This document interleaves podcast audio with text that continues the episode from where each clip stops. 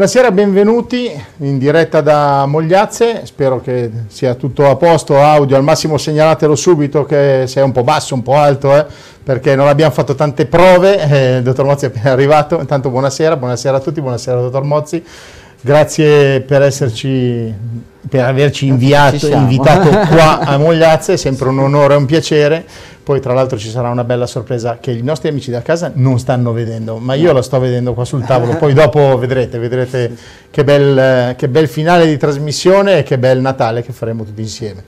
Eh, dottor Mozzi, eh, tutto bene? Tutto bene, quello che finisce bene. Sì.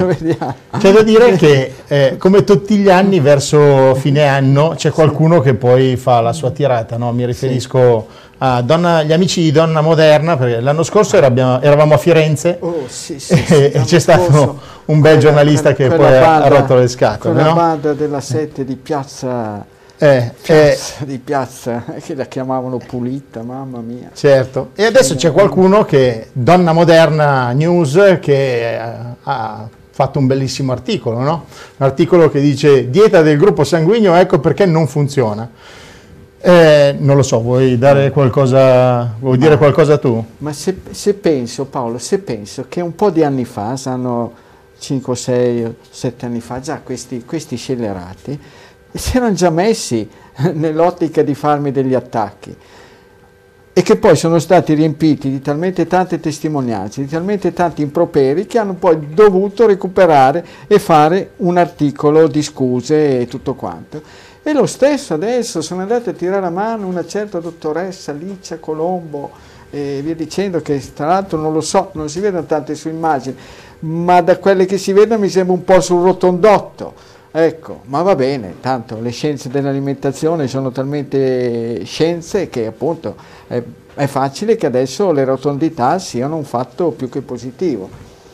E poi comunque le persone potrebbero andarla a vedere deve essere la pubblicazione del 17-12 di quest'anno qua, 2020, e poi chi vuole, chi vuole eh, gli mandi a dire le proprie esperienze, le proprie cose che ha risolto e via dicendo e credo che sarebbe ora che la smettessero di, qua, di fare questo tipo di, insomma, questo tipo di informazione che non è informazione, proprio questa non è informazione, ma se penso che c'è il signor Urbano, mm. Urbano l'egiziano, ecco, accidente lui, ma che se che tra l'altro è proprietario di una squadra di calcio che sta andando giù per le verze, ecco, che se invece magari di farmi denigrare da, da, e attaccare da questi suoi giornali mi contattasse, gli potrei dire come fare per per far sì che la sua squadra magari abbia meno infortuni, eh, risultati migliori, più attenzione, più concentrazione, più, più spirito di lotta e di battaglia. O certo. come drizzare la schiena quel bravissimo calciatore che ci mette un, un, sacco di impegno, Belotti, che è un bravo, bravissimo, è il capitano, eh, sputa l'anima, però gli si sta curvando la schiena in un modo incredibile. E Urbano l'Egiziano invece fa in modo che i suoi giornalisti mi attacchino in questo modo qua, che non capisco perché devono attaccare. Ma proponete voi delle cose positive, proponetevi, proponete. Io non attacco mai nessuno, nessuno, nessunissimo. Non dico, non cerco di denigrare qualcuno che la pensa diversamente da me. Propongo io delle mie cose che fanno parte della mia esperienza, delle mie conoscenze conoscenza, eh? non della mia scienza, della mia esperienza e conoscenza. Per non parlare poi che c'è stato un altro che negli anni passati, due o tre anni fa, si era lasciato andare a fare una trasmissione, questo qua è uno che ha Uh, che su, in, su internet, uh, su YouTube fa sempre degli attacchi a un sacco di gente, attacca, questo qua attacca. E tra l'altro uh, si è permesso di attaccare anche il sottoscritto, sai, sai come dicono a Piacenza? C'è un detto strepitoso. Qual è? Tutti i cani tran la cua, tutti i coglioni dicono la sua. Traduciamo, dialetto piacentino, tutti i cani tranno la coda, scodinzolano e tutti i coglioni dicono la loro. Bene, questo signore è saltato fuori l'altro giorno con un video che pare che abbia, lo dice lui, lo dichiara lui, quindi non violiamo nessuna privacy, quindi non, che sia stato colpito da un tumore all'occhio, un melanoma uveale, uno di quei tumori tosti, rari, all'occhio sinistro, tumore per cui non c'è terapia ufficiale se non uh, sperimentali, non esistono chemie, non è radioresistente. Se c'è qualcuno che vuole bene a questo Signore, ditelo che io non sto lì a pensare se uno ha parlato male di me, ma di fronte a uno stato di malattia grave e severo, se posso mi faccio in quattro. So che questo signor Dario è di gruppo zero negativo, come lui stesso aveva aveva affermato quando pubblicò il, suo, la sua tirata nei miei confronti e quindi uno zero negativo per arrivare a un tumore all'occhio, secondo me non sono tanti gli alimenti che lo possono portare. Anche perché le persone che continuano a parlare di scienza qua, scienza là, scienza su, scienza giù, poi quando magari si trovano ad essere colpiti da patologie gravi severe, invece che andare a cercare anche, non solo, ma anche una causa negli alimenti che sono stati introdotti, che ha introdotto magari danno la responsabilità scientifica alla sfortuna, chiamiamolo sfortuna per non parlare in modo un po' più sboccato o triviale, perché come puoi ben sapere Paolo la sfortuna è quanto di più scientifico ci sia, ma invece relazionarsi con l'alimentazione in base al proprio gruppo sanguigno, questa qua sono proprio sono bufale, sono panzane, sono gente che se li inventa, sono proprio persone da combattere perché sono quelli che trasmettono il verbo della menzogna, il verbo della falsità. Bene, sono disponibile, come sono disponibile a dare una mano a tutti quanti, anche chi mi ha maltrattato, sono disponibile a, a fare in modo che possa trovare il modo di curarsi di guarire. Adesso sarebbe il modo di vedere come mai che uno capisca perché, perché una persona viene colpita in modo così grave, così severo.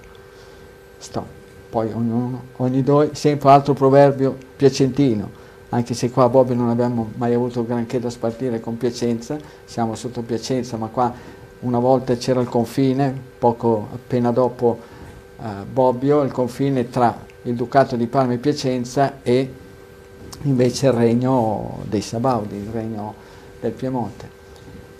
Quindi ogni doi, ogni voi, ognuno pensa a modo suo, quindi ognuno è libero di pensare come crede meglio e come crede che sia la cosa migliore per la sua vita, per la sua storia e tutto quanto. Va certo, bene. Certo. Tirem, in ansia. Siccome Passiamo cioè, un altro dialetto. Su Milano 1 ci sono oltre 11.300 iscritti. C'è, Ehi, un, un, c'è un, invito, no, facciamo un invito. Sì. Eh, e siccome già avete iniziato a mandare la mail agli amici di, di sì. Donna Moderna, sì. magari ma tutti quanti mandiamoci una mail dicendo che comunque noi non la pensiamo proprio così. cioè, in educazione eh, sperimentate, guardate, certo, osservate, certo. ma venite a chiedermi, venite a intervistarmi, che tra l'altro è di una scorrettezza incredibile, parlare, denigrare, condannare una persona, di solito si sentono le due campane. Uno sente una campana e poi per avere un'idea se le cose stanno in quel modo lì o no, si sente anche l'altra campana e poi saranno, come sempre succede nei fatti di salute, saranno i fatti che stabiliranno se ha ragione una teoria o se ha ragione un'altra. L'ho sempre detto, l'ho sempre detto, in teoria tutte le teorie sono valide, ma poi chi è che stabilisce se una teoria è più valida? I fatti, ciò che accade ciò che succede se le persone guariscono. Tutto lì. La storia è tutta lì. Bene. Certo. Senti, iniziamo un attimino, sono t- tanti messaggi, eh, sì. quelli già arrivati durante le due settimane e quelli che stanno già arrivando. Cercheremo di dare un po' di risposte. Ovviamente non c'è la risposta per tutti, però cercheremo di parlare, di dare più risposte possibili grazie al dottore. Eh, Piero, un attimino parliamo un attimo anche di Covid perché è arrivata, oh, è arrivata la variante inglese. È arrivato quello che si è clonato, eh. Eh, ha clonato Usain Bolt. Per cui si vede che c'è stato un passaggio così, chissà, di, eh, questo qua è un virus RNA, non è DNA, ma si vede che ha contattato Volta e ha preso le gambe alla velocità di Volta e quindi questo virus viaggia, pare che viaggi molto ma molto più veloce. Quindi, Io ieri ho letto sul Corriere che dice sì. non sarebbe più letale eh, né più resistente eh, ai vaccini, ma in grado solo di diffondersi più rapidamente. Eh, Quindi? Usa in botte. Eh. Si ah. vede che questo qua ha fatto un viaggio in Giamaica e ha visto come corrono veloci quelli della Giamaica e si è adattato. Via, per prendere i giamaicani si sarà allenato questo virus. Sai, poi nel, in Gran Bretagna ci sono tanti giamaicani, ecco, quindi hanno, si vede che sì, sì. si è modificato contagiando i giamaicani. E allora cosa vuoi che ti dica? Certo. È così. Senti, sai che una signora in queste settimane, sai che la sera poi la, leggo un po' i, i messaggi de, dei telespettatori, delle persone che poi eh, leggiamo, c'è una signora che mi ha scritto, ma chiede al dottore come si può restare in salute se poi stiamo chiusi in casa sempre? Eh, appunto, ecco. come si fa? come? Pensare che i romani l'avevano già capito, mens sana, in corpore sano, accidenti, duemila anni fa e hanno messo in piedi un impero. Noi qua ci stiamo mangiando fuori anche questa povera Italietta. E, e sai, adesso bisogna, eh, li chiudono, li chiudono, ci chiudono in casa. Oddio, qua non so, qua che, che mi chiude in casa, in mezzo ai boschi, vado a rintanarmi sulla pianta, vado dappertutto, non c'è pericolo che stiano rintanati in casa, qua Mogliazze, sarebbe quanto di più, di più incredibile. E cosa, cosa vuoi?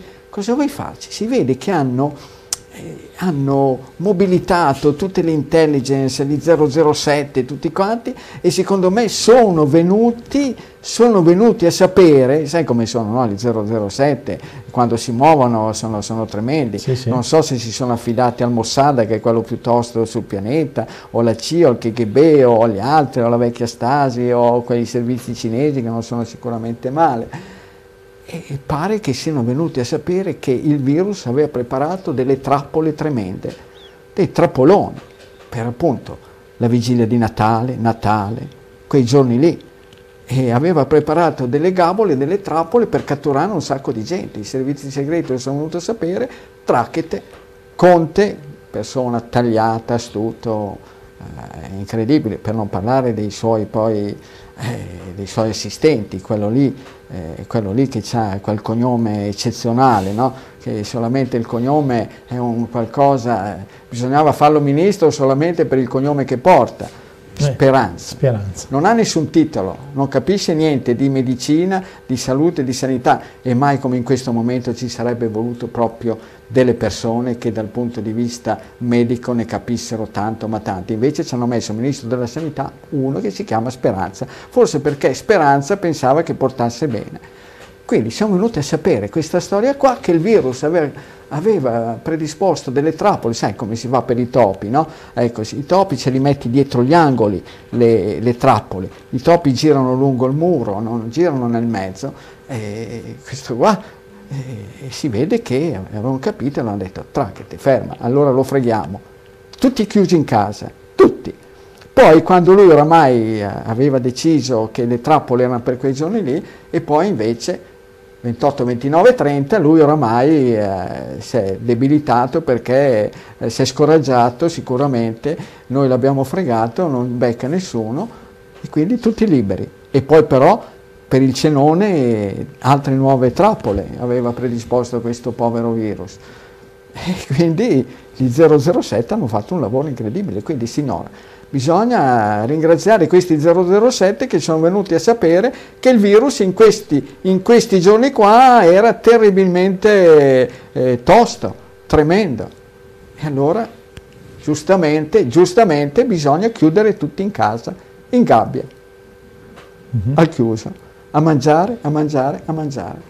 Almeno, almeno avessero fatto fare dei corsi, insegnare a come usare i ferri, i ferri per fare delle maglie, dei bei maglioni, visto che siamo d'inverno, a lavorare uncinetto, da fare delle presine per i fornelli o fare delle belle cuffie, qualcosa, anche delle coperte. Niente, non hanno insegnato un bel niente. Lasciano le persone in balia solamente dei cibi, a tutto spiano. abbuffarsi. E amen. Poi i risultati si vedranno. E poi la gente darà i numeri, perché figuriamoci, se non dei numeri, tenerli chiusi a Natale, a Capodanno. Altro che numeri, daranno fuori di testa. Farà una gara chi è più fuori di testa, se tra quelli che hanno in mano le leve del potere o se la povera gente chiusa e rintanata in casa. Andiamo avanti, se no poi va a finire che arriva su chissà chi, chissà chi con, con, delle camionette che... Eh, ci portano via anche da qua. Eh, Piero, eh, è arrivato un messaggio dalla California, cioè, allora, scrivono anche dall'Australia, da, però eh. California non era mai arrivato nessuno. Eh, ti ricordi no, quella bellissima California Dream? Sì, sì, eh, eh. bella canzone. Cerco un po' di blu. blu la signora Rosanna, 61 anni. Che belle canzoni negli anni 70-80, eh, sì. ma che belle canzoni rispetto a queste porcherie solenni di adesso, belle canzoni, bravi cantanti, belle voci. California Dream, sì, stupenda. Bene. Fantastico. Vado? Vai. Rosanna, 61 anni, gruppo A, vive a Temecula, eh, California. Segue i programmi con il dottor Mozzi grazie a YouTube e tutto quanto. Recentemente ha letto anche il è riuscita a trovare il libro e ha letto il libro. Da 4 anni ha un problema di osteoporosi. Ogni anno che le fanno lo scan è sempre peggio. Da un anno ha male alla gamba destra, all'anca, al ginocchio. Le hanno diagnosticato una tendinite del muscolo tensore della fascia e poi dice per l'osteoporosi mh, le, ha, le, hanno detto di prendere Fosamax o Reclast, ma lei è spaventata per tutti gli effetti collaterali che porterebbe questo medicinale. Eh, mentre per la questione della gamba ha fatto fisioterapia e chiro, mh, si è rivolta a un chiropratico, però dice ogni volta che smetto di fare eh, queste eh, questi trattamenti col chiropratico, il dolore ritorna e dice, chiede, potrebbe essere qualcosa eh, legato alla, all'alimentazione? Ah, è tra le cose possibili. Sapete bene, no? stasera non l'ho ancora detto, non sono portatore di nessuna verità assoluta, nel modo più assoluto. Sono portatore delle mie conoscenze che ho fatto in tantissimi anni oramai della mia esperienza e di tanti tanti dubbi che mi accompagnano, mi hanno sempre accompagnato, perché per arrivare alle certezze bisogna prima attraversare tanti dubbi. Bisogna sapere qual è il gruppo del sangue della signora californiana.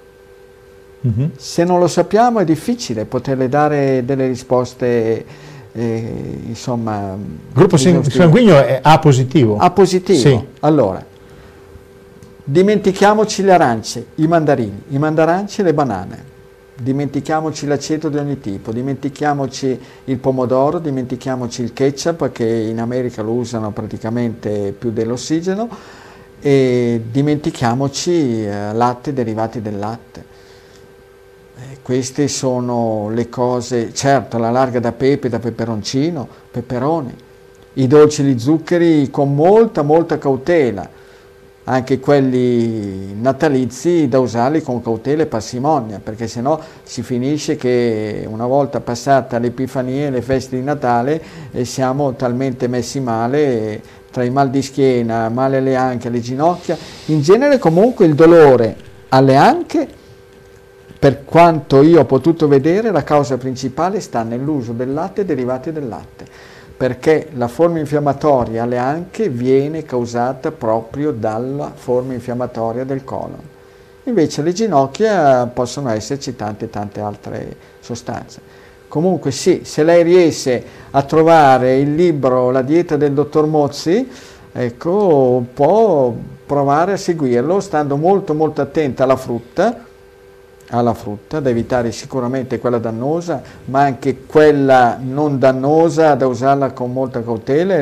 Si ricordi, siamo nella stagione delle mele, delle pere, se proprio volesse usarle decisamente meno peggio quelle cotte che non quelle crude. Poi come rimedi ci può essere ad esempio le tinture madre di certe piante come il ribes nero, il sambuco, la camomilla romana, l'oleolito di perico da massaggiare, poi se ci fossero dei versamenti e forme infiammatorie toste si potrebbe anche eh, nottetempo applicare il cataplasma d'argilla localmente, come è scritto, come è scritto sul libro La dieta del dottor Mozzi a pagina 130 lì attorno dove ci sono tutti i vari rimedi, il cataplasma d'argilla che lo si può fare nelle varie parti del corpo e quindi pagina 134 cataplasma d'argilla lo trovate bene benissimo. A proposito del virus che si modifica, non è che io sono un veggente come qualche mago che, che adesso vanno, vanno di moda, ma in questo libro si può guarire, c'è scritto chiaramente, e questo libro è stato cominciato più di tre anni fa, e c'è scritto che i microorganismi, virus e batteri, hanno la capacità di riprodursi alla grande, di modificarsi alla grande diversamente dalla capacità di adattamento dell'essere umano. Siamo quelli che ci mettiamo più tempo ad adattarci, infatti vedete bene come si sono adattati i batteri alla, agli antibiotici, per cui si è creata un'antibiotico resistenza incredibile che sta mettendo in crisi tantissime, tantissime situazioni, tantissime malattie. Quindi loro si stanno adattando. E potrebbe essere che questa modificazione, cambiamento avvenuto nel Covid-19 potrebbe già essere anche questo, uh, questo fatto che insomma il virus se tu cerchi di ingabbiarlo in un certo modo con determinate pratiche, terapie, rimedi e via dicendo, e poi lui che deve fare il suo percorso, e questo non l'hanno ancora capito, deve farlo questo suo percorso, deve fare questa sua corsa attraverso il pianeta. Quando l'ha fatta è contento, è felice e va a finire che sparisce. E quindi eh, la storia è tutta lì. Mm-hmm. Vedremo. Ok. Andiamo avanti, andiamo avanti e sentiamo la signora, eh, sentiamo eh, una risposta per la signora Josefa da Basilea che ha 77 anni, è un gruppo sanguigno A, però ha un problema che dice ha un capezzolo, il capezzolo sinistro rientrato e le fa male e dice cosa potrei fare e cosa potrebbe essere dovuto questa problematica? Ah, Josefa, che quando sento questo nome mi viene in mente quella stupenda e strepitosa atleta che è stata la canoista Josefa Idem, mm, Idem. che ha fatto vincere all'Italia tanti di quegli allori. Eh, lei di origine tedesca ma si era innamorata di qualche italiano e dell'Italia che poi è stata presa a calci da un sacco di, di, di, di gente che la, chiamare la gente è proprio una cosa assurda per cui era stata nominata ministro dello sport eh, che sarebbe stato il ministro dello sport più strepitoso eh, che c'era mai stato e niente, per delle scemenze, delle cretinate, delle stupidaggini l'attaccarono talmente grandemente che si dovette dimettere. Quindi signora Josefa, eh, che cosa sta usando? Occhio, eh, è in Svizzera, attenzione, cacao, cioccolato, latte, derivati del latte, i prodotti tipici della Svizzera, formaggi, eh dimentichiamocene alla grande tutti, anche quelli di capra, anche quelli di pecora. E proviamo un po', e adesso sopravviva al periodo di Natale, ma eh, dolci, zuccheri, soprattutto i dolci cremosi, ecco, da starci, da starci alla larga, perché in Svizzera i dolci come pure in Germania, i dolci sono pieni, strapieni di panna, di burro, di tutte queste cose che sono altamente tossiche. E quindi attenzione, ma lei guardi bene se effettivamente c'è, se effettivamente c'è un, uh, un problema uh, legato, legato in modo continuo, costante, oppure se va e viene, in ogni caso signora le consiglierei di fare almeno, almeno un'ecografia, almeno almeno, da vedere, da vedere con un ecografo eh, se c'è qualche situazione particolare, poi magari da approfondirlo con un eventuale tacco risonanza.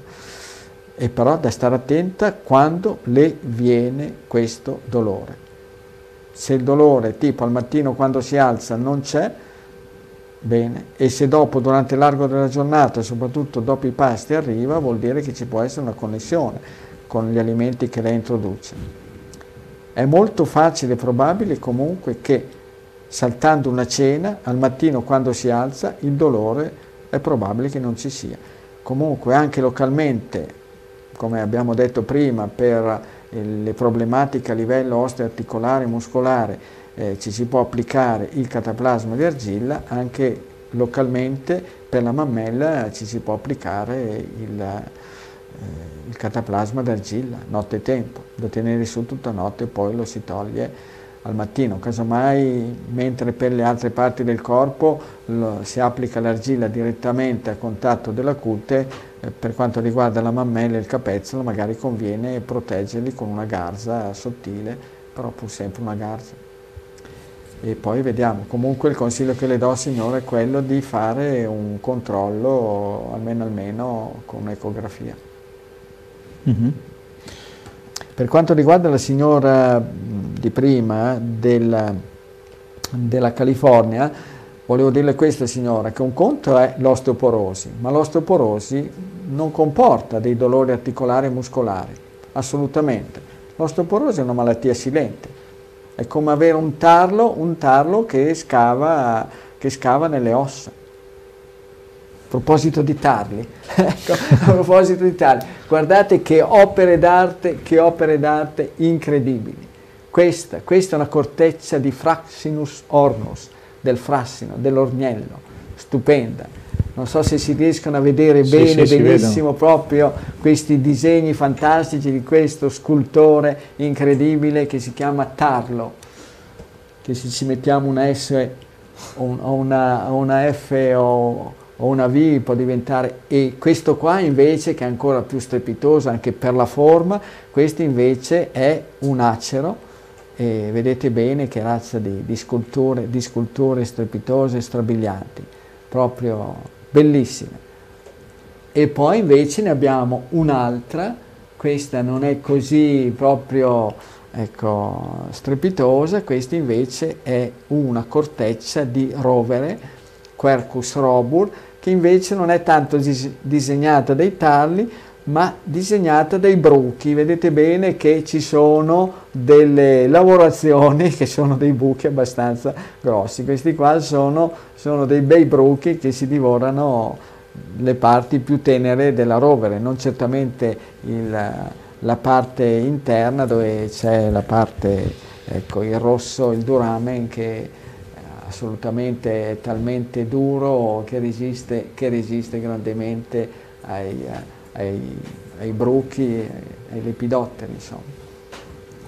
Eh, perché dovete pensare che le farfalle sono belle, bellissime da vedere volare, ma poi vi distruggono le piante, eh? perché ci mettono le uova, nasce il bruco e quello lì si fa strada grandemente. Se va bene nella corteccia, ma se, ad esempio se vi capita il cosiddetto uh, cossus cossus, il rodilegno rosso, che è un bruco grosso quasi come un mignolo, quello lì vi, vi distrugge le piante. Mm-hmm. Eppure le farfalle sono belle. ecco, e come? Andiamo avanti?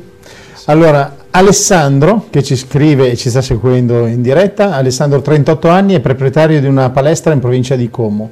Eh, dice, eh, ovviamente se, segue il regime alimentare del dottor Mozzi, però dice nel dicembre 2019, probabilmente a causa degli sgarri natalizi che ho fatto, ho contratto la mononucleosi acuta. Eh, dopo un anno mh, sono, i, lavori, i, valori sono ancora 2,4, sono sempre stato un super sportivo, ma con l'arrivo del freddo è arrivata anche la stanchezza, non riesco più a fare sport, devo per forza dormire nel pomeriggio nonostante eh, i pasti siano semplici come vitello, legumi o le verdure, sono zero negativo, i medici mi dicono che devo solo aspettare che non ci sia, che, e che non ci sono cure. Gli unici sgarri che mi concedo sono eh, un po' di cioccolato fondente, ah. oltre il 75%. Ho provato anche degli omega 3 e dei multivitaminici perché prendo gli alimenti al supermercato e penso che i valori nutrizionali eh, siano veramente pochi. Eh, mi può dare qualche consiglio del dottore? Grazie e auguri. Mononucleosi, gruppo 0. Probabilmente si è lasciato andare ad usare della frutta e possibilmente arance, mandarine e mandarance. Comunque, alla larga da tutta la frutta, tutta, non solo quella dannosa come quella che ho appena elencato, ma tutta, anche banane, kiwi, mele, pere, eh, fighi secchi, prugne secche, dolci gli zuccheri, meno li vede, meglio sta. Occhio a Natale, occhio a Natale dintorni, provi a vedere. E per la stanchezza, sì, prenda pure gli omega 3, ma se prende del salmone crudo non affumicato, decisamente meglio se mangia della carne cruda di cavallo, di manzo, di vitello, anche cotta o anche carne bianca, poi vedrà lei con quale si trova con più forze, più energie. Però adesso, almeno fino a che non ha risolto i problemi, cerchi di dimenticarsi frutta, dolci, zuccheri, cacao e cioccolata. Posso, siccome sta scrivendo, sì. ha scritto non mangio agrumi, ma una banana al giorno sì. Eh, certo, certamente. No, no, non adesso gli agrumi, l'anno scorso, eh. l'anno scorso probabilmente, o che si era lasciato andare a, a bere dei succhi di frutta. Mm-hmm. Sì, sì, basta, basta banane. Quando le vede sulle palme lì attorno a Como. Comunque Como, adesso vediamo se questa storia permetterà che si tengano normalmente i vari mercatini a piano, eh, da piano gentile, che lì è un tiro di schioppo da Como, sono 30 anni che, che ci vengo sempre, adesso quest'anno è andata come è andata e poi vediamo, per cui mi verrà magari a raccontare di persona. Basta banane, basta, basta. Okay. Mangi qualche mandola, qualche noce, qualche nocciola, si mangi dei cubetti di rosbif, di bresaola. Mm-hmm. Senti, prima di andare in pubblicità, perché non gli sono... facciamo vedere tutto quel mal di Dio che abbiamo sul tavolo. Lo facciamo vedere dopo, signore, dopo, dopo, dopo. Stia di, qua con noi che dopo lo facciamo di vedere. Como. Eh. no, Dio. Senti, qui c'è invece Stefano Zucchetti, che è, di, è un appassionato di Fiat Uno.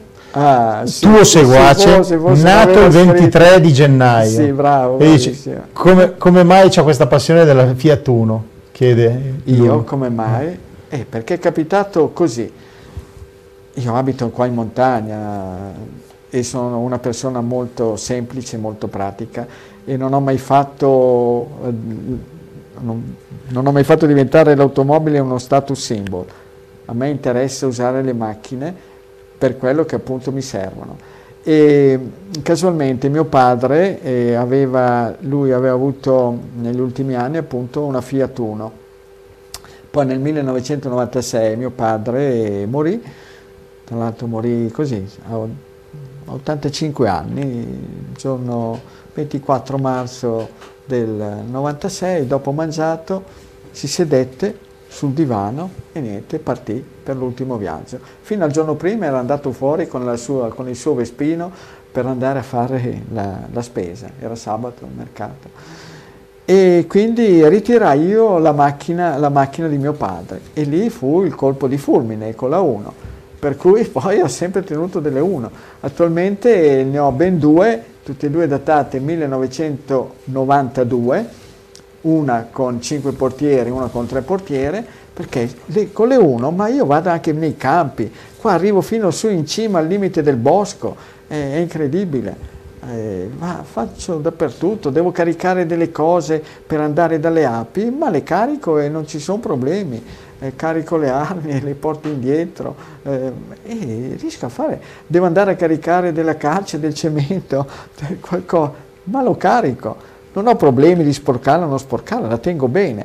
Ecco, se c'è qualche un po' di ruggine, poi ogni tanto la porto dal carrozziere che me la sistema, eh, dal meccanico per fargli tutte le cose, le tengo come, eh, come se, fosse, se si trattasse eh, di, un, di un mia nonna, mia bisnonna.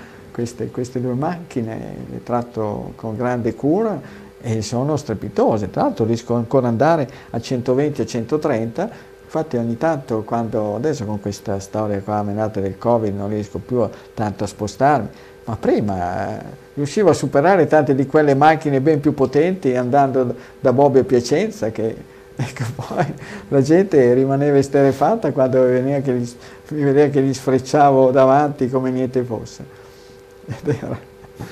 Quindi è per quello. La praticità, l'economicità, perché non costa niente, non costa niente aggiustare, non sono come tutte le macchine di adesso, che mamma mia, se appena appena ti succede qualcosa devi, devi portarle, eh, ti devi mettere le mani nei capelli perché chissà quanto ti viene a costare per sistemarle. Andiamo un secondo in pubblicità e torniamo? Eh, anche due o tre. Ok. Cerchi un'alternativa ai soliti gusti? Allora il Fruttarolo è il posto giusto per te. Farine di legumi, amaranto, miglio, grano saraceno, quinoa e molto altro. Prodotti naturalmente senza glutine, ma anche senza latticini o lieviti. Se anche tu credi fortemente che la salute inizia dal cibo, vieni a trovarci. Siamo a Pianengo, Cremona, in via Roma 13. Sul web negozio.ilfruttarolo.it o arriviamo noi a casa tua con comode spedizioni in tutta Italia. Sabato orario continuato dalle 8 alle 18. Quando devi arredare il tuo bagno, scegli di evitare sorprese. Affidati a chi ha più di 20 anni di esperienza nel settore. Un'esposizione totalmente rinnovata dove potete trovare i migliori prodotti delle aziende leader abbinate alla professionalità e alla competenza del nostro staff. Siamo Dimensione Bagno, da sempre realizziamo, ristrutturiamo e arrediamo ogni tipo di bagno, con la garanzia di un servizio completo e certificato. Sostituisci la tua vecchia vasca con un nuovo e più funzionale box doccia, usufruendo dei benefici fiscali. Questo è il momento. Dimensione Bagno ti offre un lavoro veloce, preciso e a prezzi convenienti.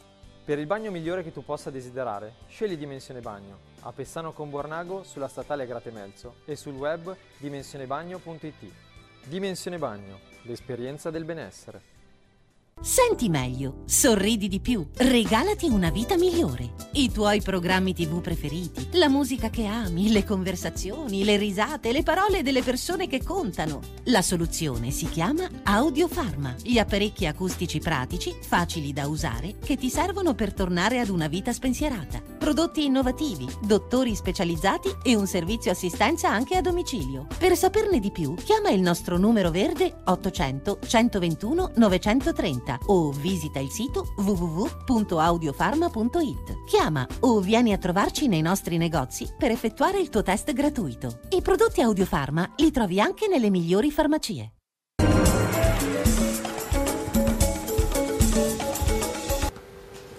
Eccoci nuovamente da Mogliazze e, e, continuiamo con le nostre domande, le vostre domande da casa da, tramite WhatsApp. Vi ricordo 342 397 2391 è il numero per scrivere le vostre domande. Solo scriverle, per, mi raccomando, non eh, telefonate perché non riusciamo a prendere le telefonate via WhatsApp. E poi c'è la mail info-dottormozzi.it che è quella dove eh, riceve direttamente il dottor Mozzi, però mi raccomando mandategli delle cose eh, do, quando avete delle problematiche importanti, non eh, ho prurito al dito, quelle cose lì. Diciamo che valutate anche voi l'importanza delle, delle domande che dovete porre.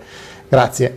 Ehm, la signora eh, Irma, di 65 anni, gruppo 0, 54 kg, è stata operata al ginocchio per una protesi e le succede che i piedi le diventano ghiacciati e poi bollenti. Le fanno male a causa dell'artrosi, perché dice ho fatto anche le due anche e le due spalle. Eh, dice di seguire la dieta del gruppo sanguigno. Ma quanti anni ha? 65. Eh sì signora, ma forse c'è qualcosa che non quadra. A parte che i problemi, i problemi, dei piedi caldi o piedi freddi ce lo possono avere tante tante altre persone che non hanno subito interventi nelle, anche nelle ginocchia. Quello lì è un fatto che, eh, insomma, che è a carico della microcircolazione e che probabilmente se lei ci fa caso quando si alza al mattino i piedi sono caldi finché non mangia o non beve cose che, eh, particolari restano caldi quando cominciano ad esserci problemi di difficoltà digestive è facile che si, eh, si creino un po' di problemi a livello di circolazione, microcircolazione periferica. E però come ho detto prima il discorso delle anche facilmente latte e derivati del latte c'entrano e come per quanto riguarda le ginocchia, per quanto riguarda le ginocchia, gli anni di questa signora? 65. 65. Eh, insomma, non siamo vecchi stravecchi. Eh, ma adesso c'è il discorso sempre che eh, si spinge per arrivare, per arrivare alle protesi. Poi non lo sanno le persone che si cerca di bloccare una forma infiammatoria da una parte, si interviene e poi arriva il problema dall'altra come le persone che vengono operate di hernia inguinale si blocca da una parte e dopo un po' di tempo ecco, il problema si ripresenta dall'altra parte. Come si dimentica anche lei la frutta, signora, ma se la dimentichi totalmente, dolci e zuccheri, e poi il dolore ai piedi dipende se è sopra o se è sotto il piede, perché per quello che io ho potuto vedere il dolore sotto il piede come causa molto molto probabilmente è causato da latte e derivati del latte. Invece sopra possono esserci oltre alle latticine anche tanti altri alimenti. Uno dice ma come fa, come fa a dire che il, il, dolore sotto il piede dipende dalle latticine? Perché siccome sono di una curiosità spaventosa, proprio spaventosa, tutte le persone che eh, mi chiedevano dei pareri riguardo al dolore che loro avevano, accusavano sotto il piede, io chiedevo sempre che abitudini alimentari, per cui sono arrivato a, a considerare, a prendere in considerazione Sapete bene che la certezza al 100% non ce l'ha nessuno, però con una buona probabilità di, di, di, azzeccarci che il dolore sotto i piedi è causato da latte derivati del latte. Infatti tutte le persone che poi smettevano, smettevano l'utilizzo dei lattigeni gli passava, gli passava il, dolore, il dolore al piede, sotto. Quindi signora, dove abita la nostra signora? Eh, sai che non c'era scritto? Eh, dovete scriverlo sempre, scrivete sempre dove abitate. E quindi attenzione, occhio signora ai giorni di Natale, perché è facile, è facile lasciarsi andare a, a qualcosa ecco, più del dovuto, soprattutto in questi giorni che appunto le persone verranno, verranno chiuse in casa, chiuse in casa, in castigo. E via. Ok, qui invece c'è Oscar che è un gruppo 0, 50 anni, ci scrive da Castiglione delle Stiviere, è alto 1,71 m, pesa 73, 73 kg, ha trovato i video col dottor Mozzi da poco tempo, e da, da qualche settimana segue i consigli. Prende la pastiglia per la pressione che vorrebbe eliminarla e prima, dice, le mie abitudini prima era la pasta, la carne tutta, verdura, bicchiere di vino, eh, da due settimane ho tolto la pasta, la carne, quella di, di maiale tolta, eh, mangio pesce, uova, verdure cotte e crude. C'è, modo, c'è un consiglio per eh, trovare il modo di, sì. appunto, di togliere questa, questa, pastiglia per la pressione? Oscar, intanto vi facciamo sì. anche i complimenti per la moto perché c'è una bellissima moto. Sì, eh? sì bellissima BMW, bravo. Ah, e certamente c'è da stare attenti la cosa importante è quando si ha la pressione alta, farsi un bel regalo, acquistarsi un buon apparecchio per misurare la pressione. Ci si misura la pressione al mattino appena alzato, se la si misura prima di cena, si scrive quello con molta cura, quello che abbiamo mangiato e poi si lascia decidere dall'apparecchio. È lui. La L'ipertensione arteriosa, come pure il colesterolo, come pure la glicemia, sono problematiche, patologie, malattie che io qualifico come oggettive, nel senso che non è come il dolore all'anca, il dolore alle ginocchia, il dolore al piede, il mal di testa, che non è tanto, diciamo così, quantificabile con precisione Invece quelli ci sono degli strumenti di precisione, strumenti sì scientifici e quindi ci possiamo affidare, ci possiamo affidare a, a loro, insomma, e lo vediamo e possiamo vedere benissimo se c'è una relazione tra ciò che noi mangiamo e lo sviluppo dell'ipertensione, un innalzamento della pressione. Con la glicemia lo si vedrebbe ancora prima. Però provare, vedere. Certamente una buona camminata dopo cena aiuta tantissimo. Mangiare le proteine adeguate e il pesce è ancora più valido nel tenere la pressione bassa rispetto alla carne alla sera, pesce e verdure, al mattino dopo provi, provi a vedere come vanno le cose. Pensi, le ricordo che un caro collega, classe 1900 55 di Piacenza, che erano già tre anni, tre anni che assumeva farmaci per tenere a bada la pressione, in, nel, nel tempo de, veramente di un, di un attimo, in soli tre giorni, riuscì a mettere a posto la pressione e tuttora non sta assumendo, assumendo farmaci. Quando dico mettere a posto la pressione, guardate che io non intendo per mettere a posto la pressione che la pressione sia a posto utilizzando farmaci, perché quella lì è una pressione a posto con i farmaci. Invece la pressione è a posto quando i valori sono entro i limiti in una dai 130, 130-80 è la perfezione, ma anche sotto i 135 può andare bene e anche sotto la minima, sotto gli 85, però quando si comincia ad arrivare a 90 c'è già qualche problemino riguardo la minima, quando si arriva a 140 c'è già qualche problemino, poi certamente dipende, perché se uno ha 140 90 a 80 anni eh, va bene, può andare, ecco, non ci sono questi grossi problemi. Dove abita? Eh, Castiglione, delle, Castiglione Stiviere. delle Stiviere. Certo, eh, sicuramente, non, non, dovrebbe metterci poi tantissimo tempo. Ha già capito al volo, ha già capito al volo che cosa fare. Adesso l'abbiamo spiegato come monitorare la, la pressione e quindi eh, sta lei, poi ci farà sapere eh, di tutto e di più. Però ho visto, ho visto, ho visto andare a posto tante di quelle pressioni gradualmente le persone eh, scalavano i farmaci perché sì, quel collega medico l'ha fatto perché tra l'altro era medico e si era sentito in grado di, di farlo, tra l'altro era gruppo zero, e però le persone normali eh, ecco, che non hanno insomma, alle spalle un'esperienza medica conviene che se diminuiscano la pressione che lo facciano gradualmente. Ripeto tra l'altro che ne abbiamo già parlato nelle scorse trasmissioni, sul buon libro Fitoterapia per i gruppi sanguigni ci sono tante tante buone informazioni anche per l'uso di rimedi fitoterapici.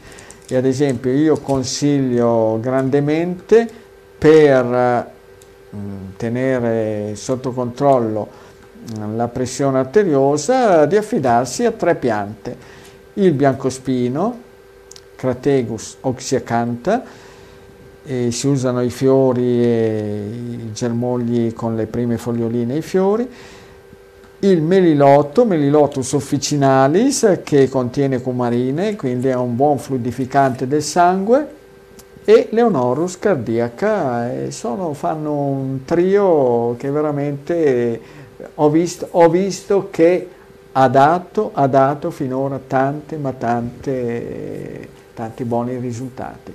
Certo bisogna metterci dell'impegno perché non è che uno sta lì con le mani, con le mani aperte sperando che cada la manna eh, o che venga giù il Messia e, e che ti risolve tutto quanto. Forza! Certo. certo. Senti Piero, e il signore Elio invece, Elio da Belluno, 68 anni, 55 kg, altezza 1,65 m, gruppo 0 ha un problema di calcolosi renali e chiede gli spinaci e le bietole potrebbero essere motivo di produzione di renella? E dice da anni non, non uso latticini, dolci cremosi, carne di maiale e glutine. Non li usa? No. Gruppo del sangue? È zero. Zero. Sì, magari potrebbe anche essere, però un conto è la renella, un conto sono un conto sono dei calcoli veri e propri, poi bisognerebbe sapere se eh, questo signore è andato incontro anche a delle coliche, non usa latticini e dolci cremosi, carne e salume di maiale, poi dipende quanti spinaci può, eh, può utilizzare. Vorrei sapere se la cistifellia ce l'ha tuttora oppure se le era stata asportata perché qualora gli fosse stata asportata sicuramente gli spinaci sarebbe opportuno che li evitasse. E poi bisogna stare attenti, magari anche un eccesso di semi oleosi eh, può, portare, può, portare, ad avere dei problemi, un eccesso di noci, nocciole, mandorle, ecco, sono sostanze, alimenti che bisogna usare ma senza darci dentro. E poi eh, vediamo, sì, è possibile, spero che non, che non utilizzi ecco, tanto, tanto olio extravergine d'oliva e dopodiché ho tante olive e dopodiché vediamo. bisognerebbe sapere che disturbo gli arreca, che disturbo, a che disturbo va incontro con questa renella, se solamente perché è, è risultata da accertamenti, da analisi dell'urine oppure se perché ha avuto delle conseguenze, magari ci sono stati qualche fatti, fatti acuti. Eh, vediamo. Mm-hmm. Le biete, sì, sono tutte quante, sia le biete, le coste, gli spinaci, sono, appartengono alla famiglia delle chenopodiacee, potrebbe essere, però in genere, ad esempio, se una persona ha avuto l'asportazione della cistifellea, con la chenopodiacea dello spinacio può avere dei problemi. Con la chenopodiacea delle biete, delle coste, delle barbabietole rosse non c'ha problemi, come pure con la chenopodiacea della quinoa non c'ha problemi. Vediamo, poi sarà così bravo che ci terrà informato, perché poi a un certo punto dovete pensare che insomma bisognerebbe intervistarvi un po', un po bene a lungo, un po' bene a lungo per vedere di venirne a capo e comunque per adesso ci affidiamo alla sua buona volontà, alla sua pazienza e alla sua voglia fare, di fare lo 007. Ecco. Diventi così bravo come i nostri 007 che hanno capito che il Covid, ecco, dal 24 in poi avrebbe colpito gli italiani di brutto. Va bene. Eh, c'è una mamma invece che ci scrive per suo figlio che ha 14 anni, gruppo A, dice mio figlio ha punti neri sul mento, sul naso, ora gli sono venuti anche dei punti rossi e dei brufoli attorno alle labbra, mangia poca frutta, beve delle spremute d'arancia, una volta alla settimana si concede la pizza margherita con la spianata piccante e poi dice comunque ho ordinato i prodotti calendula e propoli che possono aiutare, giusto? Ma sì, certo, tutto può aiutare, tante cose possono aiutare, ma certamente i, i brufoli, i foruncoli, i punti neri, vuol dire che questo bravo ragazzo insomma ci sta dando un po' dentro. Pizza, pizza con le mozzarelle sono micidiali, il formaggio cotto a 200 gradi diventa tosto e poi bisogna vedere che cos'altro mangia, se al mattino usa il latte, se mangia tipo del cioccolato, cioccolato al latte, degli altri dolci cremosi come gelati, se mangia dei salumi, dei formaggi, della carne bovina. Sto elencando tutta una serie di alimenti che possono determinare la formazione dei punti neri. Poi a quell'età lì, insomma, bisogna presentarsi bene perché le ragazzine, insomma, cominciano a farci caso. Eh? Tra, chi, tra chi ha l'acne tra chi ha l'acne e chi ha i punti neri, eh, ecco, bisogna, bisogna, insomma un po' eh, fare, fare, molta attenzione. A proposito di acne, non so se ti è capitato di leggere, c'era la settimana scorsa, che poi sai come, come i giornali come ci ricamano sopra, no? mm-hmm. Una ragazzina che insomma in rete ha, ha dichiarato che insomma eh, basta, lei ha l'acne e basta, per quale motivo c'è da, eh, da, giudicare se uno ha l'acne? Ma sì, bene, e che, ma che la giornalista che, che, lì insomma diceva, eh certo, per fortuna che adesso le ragazzine dicono ma basta perché guardate se abbiamo l'acne. Pensate che stupidità di questa gente qua proprio che, che sparge, sparge ignoranza e basta. Invece di dire sì, va bene, non è giusto, non è giusto che ci sia qualcuno che viene preso in giro perché ha l'acne. Ma non è neanche giusto da dire, viene, chi se ne frega, ho l'acne, perché state qua a guardare? Ma l'acne non viene perché vi cade addosso la pioggia acida e, e praticamente vi si, formano, vi si formano tutti quei foruncoli, foruncoletti o foruncoloni o crateri dell'acne. L'acne sta a indicare praticamente, praticamente uno sfogo di un'intossicazione del fegato. E ringraziate il cielo, soprattutto, soprattutto la parte femminile del pianeta, ringraziate il cielo che venite colpito sulla cute, perché se quelle tossine invece che fuoriuscire sulla cute, attraverso la cute, fuoriuscire dal vostro organismo, attraverso la cute, non uscissero in quel modo lì, molto ma molto probabilmente potrebbero andare a colpire degli organi ben più importanti, soprattutto le ovaie.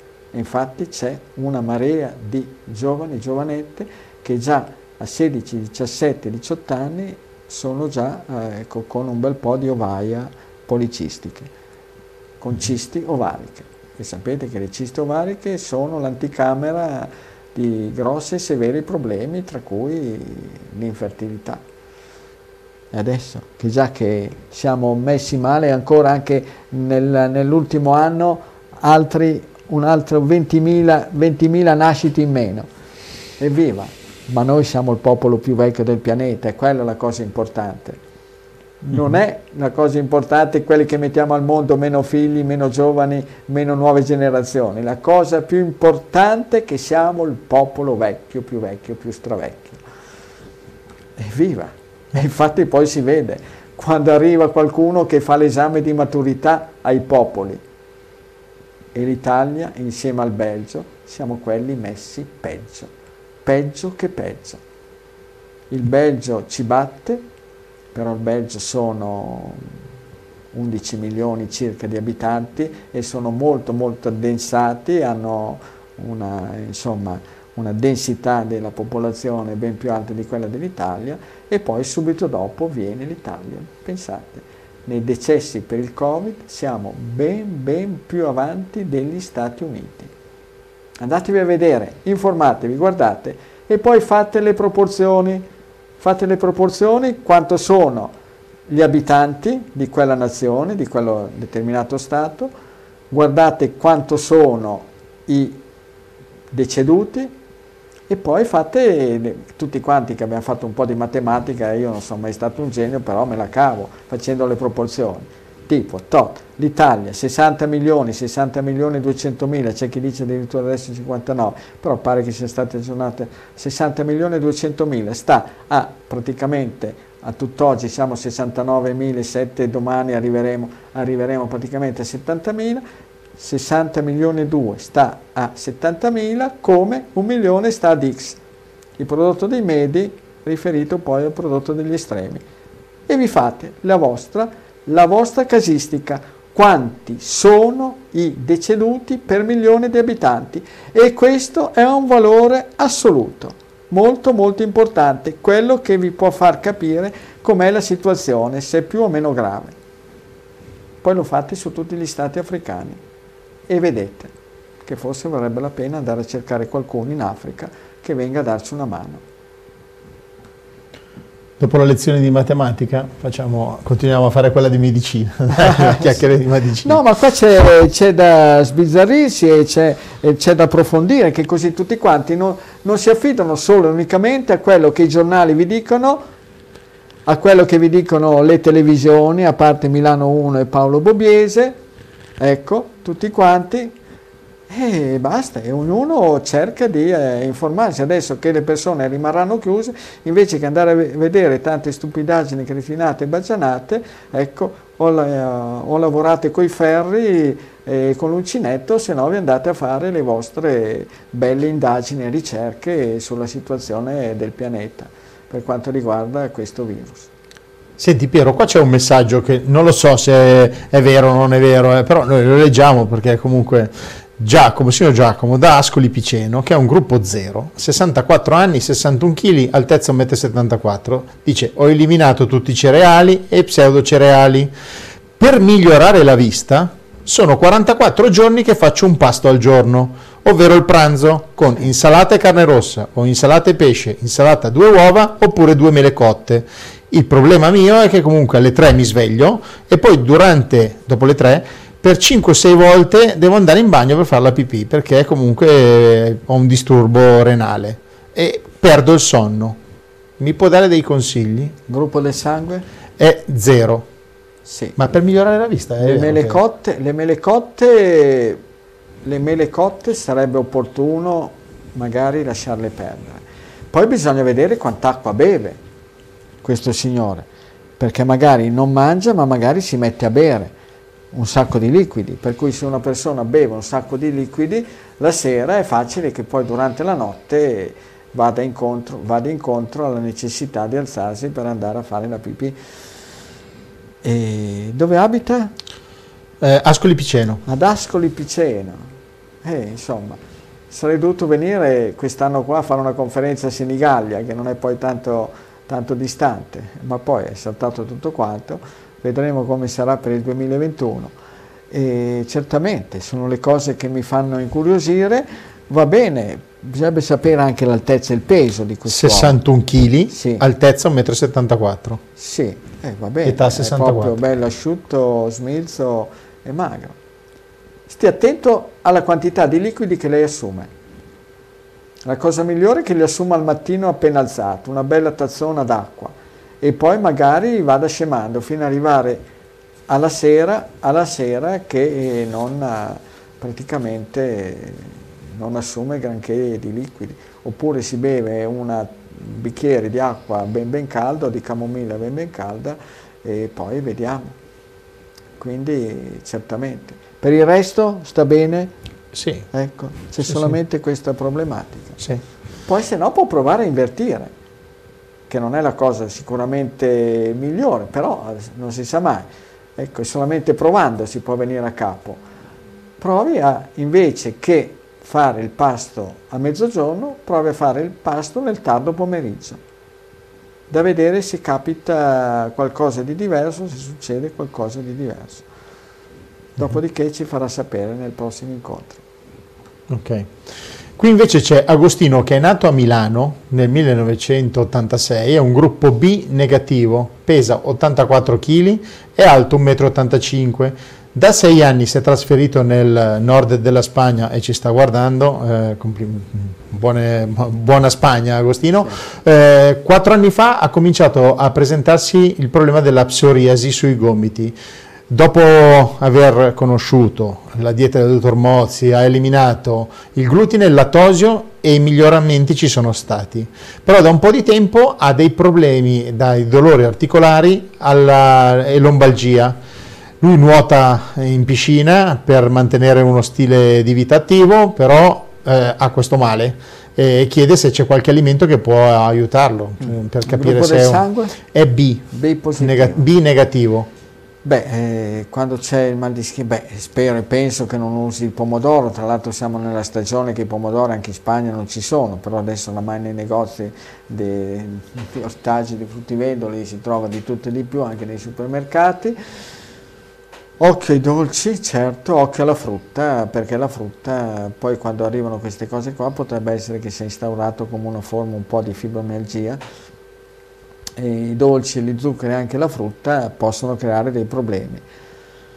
E certo, i latticini provi un po' a toglierli totalmente, anche se in genere quelli di gruppo B un po' più d'accordo ci possono andare con latte derivati del latte rispetto agli altri gruppi sanguigni, però adesso provi, provi a, a toglierli. Ho visto che ci sono tante persone che tolgono ecco, gli alimenti, che tolgono gli alimenti eh, col glutine per affidarsi agli alimenti senza glutine, adesso sta andando molto alla grande ecco, il sorgo. Attenzione che il sorgo è parente stretto, parente stretto del mais e quindi le persone che vogliono utilizzare il sorgo forse è meglio che siano quelli di gruppo A perché invece quelli di gruppo 0, B a B, eh, idem come per il mais, meno lo vedano e meglio stanno. E poi certamente per prodotti senza glutine, attenzione a quelli che possono contenere grano saraceno, e dopodiché vediamo un po' che cosa può succedere. Quindi è lì, magari eh, cerchi di semplificare l'alimentazione perché può sempre succedere, eh, guardate che siccome di infallibile non c'è nessuno e io meno che meno, mm, è anche possibilissimo che una persona del gruppo B magari che utilizza del caffè, magari che si fa prendere la mano da utilizzare un po' più caffè del dovuto, e può essere che anche col caffè possano andare incontro a problemi eh, di dolori articolari, muscolari, della schiena e via dicendo. Piero, qui c'è una mamma di 48 anni, gruppo A, marito 43 anni, gruppo 0 e una figlia di 14 anni, gruppo A. Capo d'Orlando, Sicilia, sono tutti portatori sani di anemia mediterranea. Va bene. Chiedono se si può mangiare la quinoa. Sì, certo. La quinoa la possono mangiare, certamente. Sarebbe opportuno se ci indicavano tra l'altro il MCV, ossia perché l'anemia mediterranea è contraddistinta da, dal valore dei globuli rossi che sono più piccoli rispetto a quelli normali. Quelli normali hanno un valore eh, dell'MCV, lo vedete, eh, dove c'è l'emocromo, globuli bianchi, globuli rossi, emoglobina, ematocrito, MCV, ecco il volume globulare eh, di solito normalmente si dovrebbe girare dai 78, dagli 80 in su fino ai 95-96 e invece quelli che hanno l'anemia mediterranea in genere sotto il 70 addirittura si aggira intorno ai 65 finché si aggira intorno ai 65 può andare anche bene. Poi se invece dovesse scendere eh, sotto il 60 allora lì si comincerebbero a presentare un po' di problematiche abbastanza severe con uh, forme di stanchezza e, e tutto quanto insomma. Stanchezza e sonnolenza quindi certo che potete mangiare quinoa, quelli potete mangiare quinoa, potete mangiare anche riso, quella di gruppo A potete, possono mangiare anche il mais o anche il sorgo come abbiamo appena detto e poi ci sono i vari legumi. Tenete sempre controllato quando fate gli esami il valore dell'emoglobina, guardate anche il numero dei globuli rossi perché in genere avendo i globuli rossi più piccoli l'organismo compensa presentando un numero maggiore di globuli rossi, per cui in genere sono sempre ben superiori ai 5 milioni, addirittura anche ai 5 milioni e mezzo. Addirittura mi è capitato qualcuno di vedere con 6 milioni di globuli rossi, guardate il valore dell'emoglobina, il valore dell'ematocrite guardate sempre bene il valore MCV, perché più si avvicina al 70 e più vuol dire che con l'anemia mediterranea ci potrete convivere bene benissimo facilmente le vostre generazioni che vi hanno preceduto eh, l'avevano e siccome si chiama anemia mediterranea eh, ha preso questo nome appunto dal fatto che è diffusa nel bacino del Mediterraneo, il bacino dove si sono concentrate il più grande numero di popolazioni che hanno consumato, che consumavano, che utilizzavano i cereali col glutine. È difficile trovare gente gente con l'anemia mediterranea in Oriente. Ma anche queste ricerche non vengono fatte. Pensate, la scienza, che scienza. Certo. La scienza che scienza. Piero, qua c'è invece il signor eh, Maurizio di 61 anni che ci scrive da Trieste e dice soffro di ipotiroidismo autoimmune e dopo circa sei mesi di dieta i valori ematici si sono regolarizzati. Attualmente sono in condizione di eutirodi... eutiroidismo, Bravo. che funziona bene. Perfetto. Della... Ma nonostante ciò l'endocrinologo mi fa proseguire con la terapia e prendo Tiche 50 mc. L'endocrinologo sostiene che non posso sospendere la terapia in quanto ormai la mia tiroide è stata danneggiata dagli anticorpi e non ne produce più la dose giusta di ormone. Vorrei capire dal dottor Mozzi se questo corrisponde al vero o posso pensare a qualcosa d'altro. Allora, gruppo del sangue? Gruppo del sangue, gruppo del sangue. Ah. ah. Bene, beh, Trieste, città di mare, oltre che le tante barche che si evidenziano bene quando c'è la competizione, la barcolana che quest'anno l'hanno fatta saltare, ecco, dal tanto pesce, quindi da usarne ben tanto. E cosa vuole che le dica? Avrei bisogno di sapere quanto è il valore del suo TSH, ormone tireostimolante, perché alla fine è lui, questo ormone, che stabilisce se la tiroide funziona bene o male. Cosa vuole che le dica?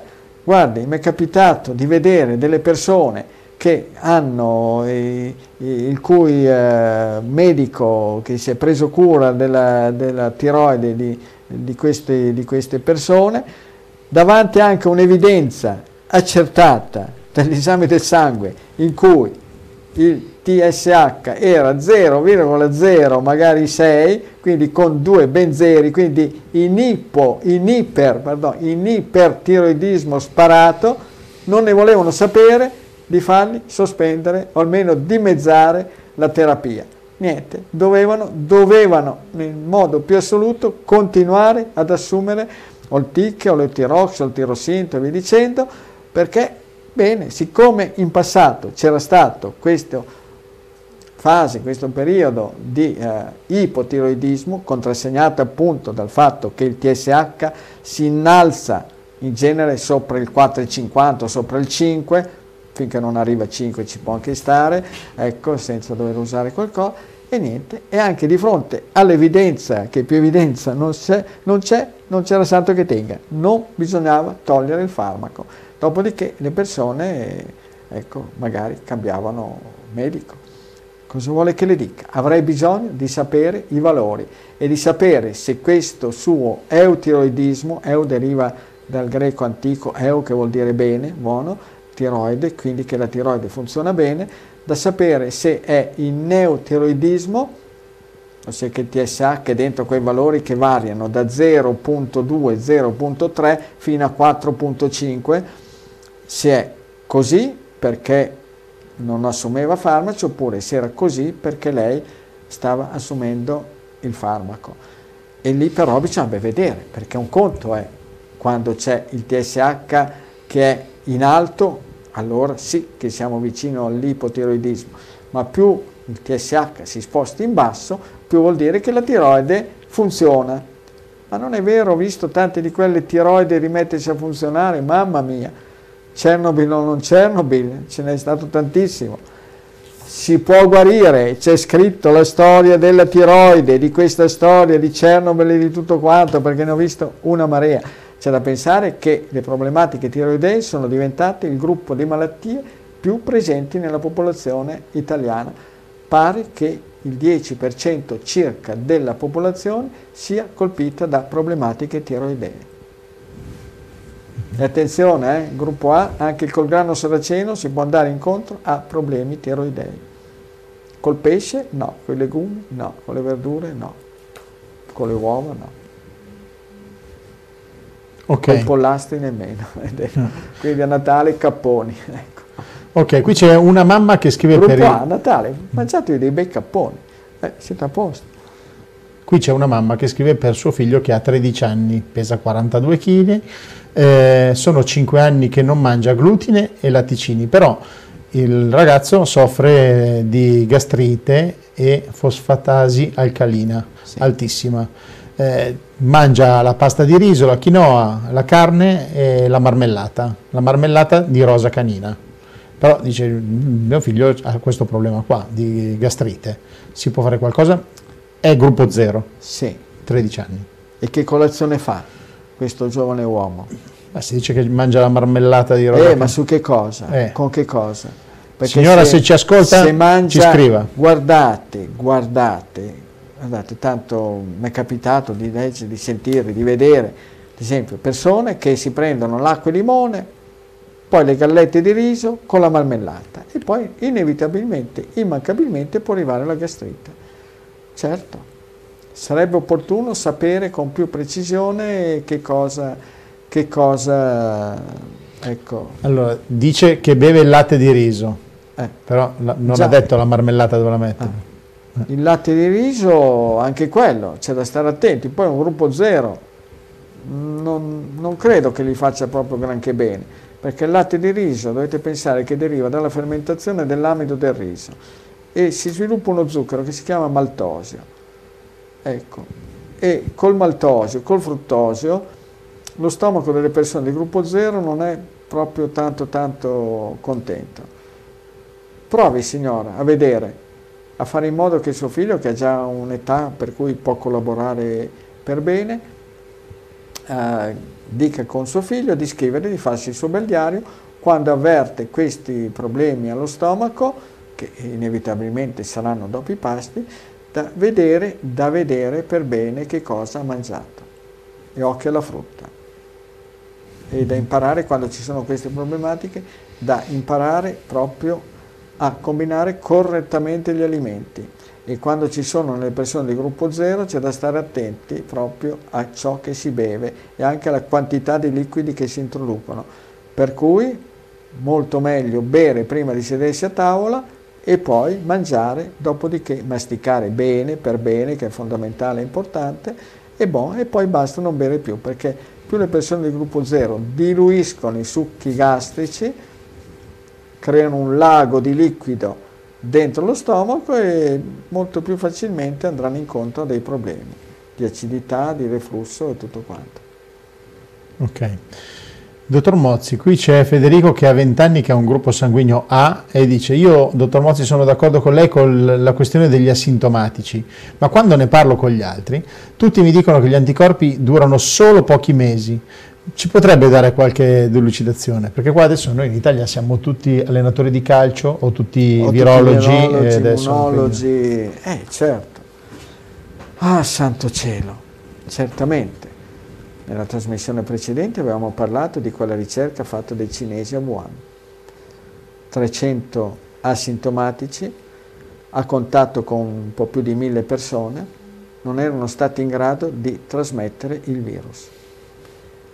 Ma l'immunità derivante dal contatto con un virus e che uno guarisce, io penso che la sua immunità duri, maduri e che duri ancora, ben più di quella creata da altre, da altri, in, al, in altri modi, con altre metodiche mediche, perché la natura ha sempre fatto questo.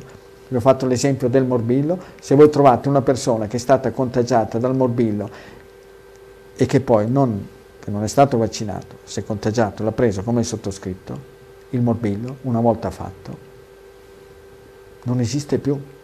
E magari se mi fanno il prelievo eh, per, vedere, per vedere se io ho gli anticorpi per il morbillo, molto ma molto probabilmente non risulta un bel niente. Però c'è questa memoria, c'è la memoria storica e facilmente c'è anche con questo. Certamente c'è stata e c'è tuttora una grande, grandissima carenza, carenza in questo settore della ricerca. Non è un caso se ci ha messo il naso i cinesi, anche per la relazione con il gruppo sanguigno, sono stati loro i primi. Magari sono stati anche loro i primi ad avere a che fare con questo virus, chi lo sa, in un modo o in un altro, se naturale o meno naturale, chi lo sa. E adesso sono stati loro a fare questa ricerca, che questa ricerca era la prima cosa che doveva essere fatta. La prima, primissima, soprattutto poi quest'estate, quando sicuramente in circolazione c'erano tante persone asintomatiche e non sarebbe costato un bel niente, ma neanche dal punto di vista economico, fare queste ricerche. Certamente, se veniva fatta questa ricerca, che risultava che poi gli asintomatici non trasmettevano il virus e che poi potrebbero aver fatto anche un'ulteriore ricerca, prendere le persone che erano state contagiate, contagiate in primavera e vedere a distanza di 6, 7, 8, 9 mesi, da vedere se c'era ancora la possibilità di essere di nuovo contagiati. Ma ne dubito, ma ne dubito e ne stradubito.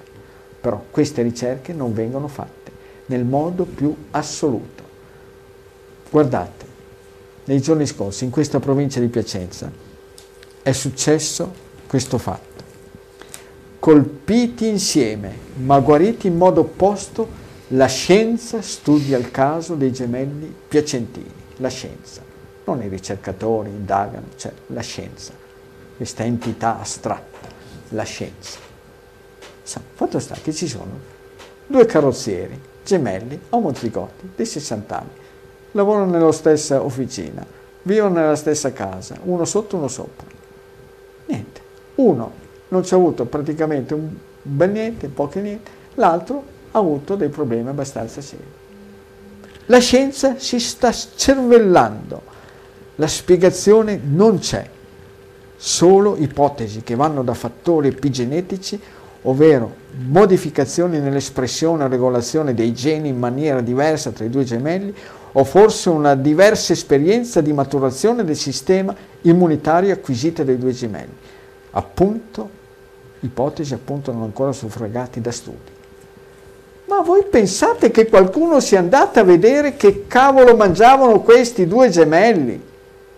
Che abbiano approfondito da vedere se c'era qualcosa di diverso nell'alimentazione se c'era qualcosa di diverso magari nell'uso dei farmaci, che magari qualcuno li usava, che aveva bisogno dei farmaci, mettiamo per la glicemia, per il colesterolo, per, eh, per l'ipertensione, e l'altro no.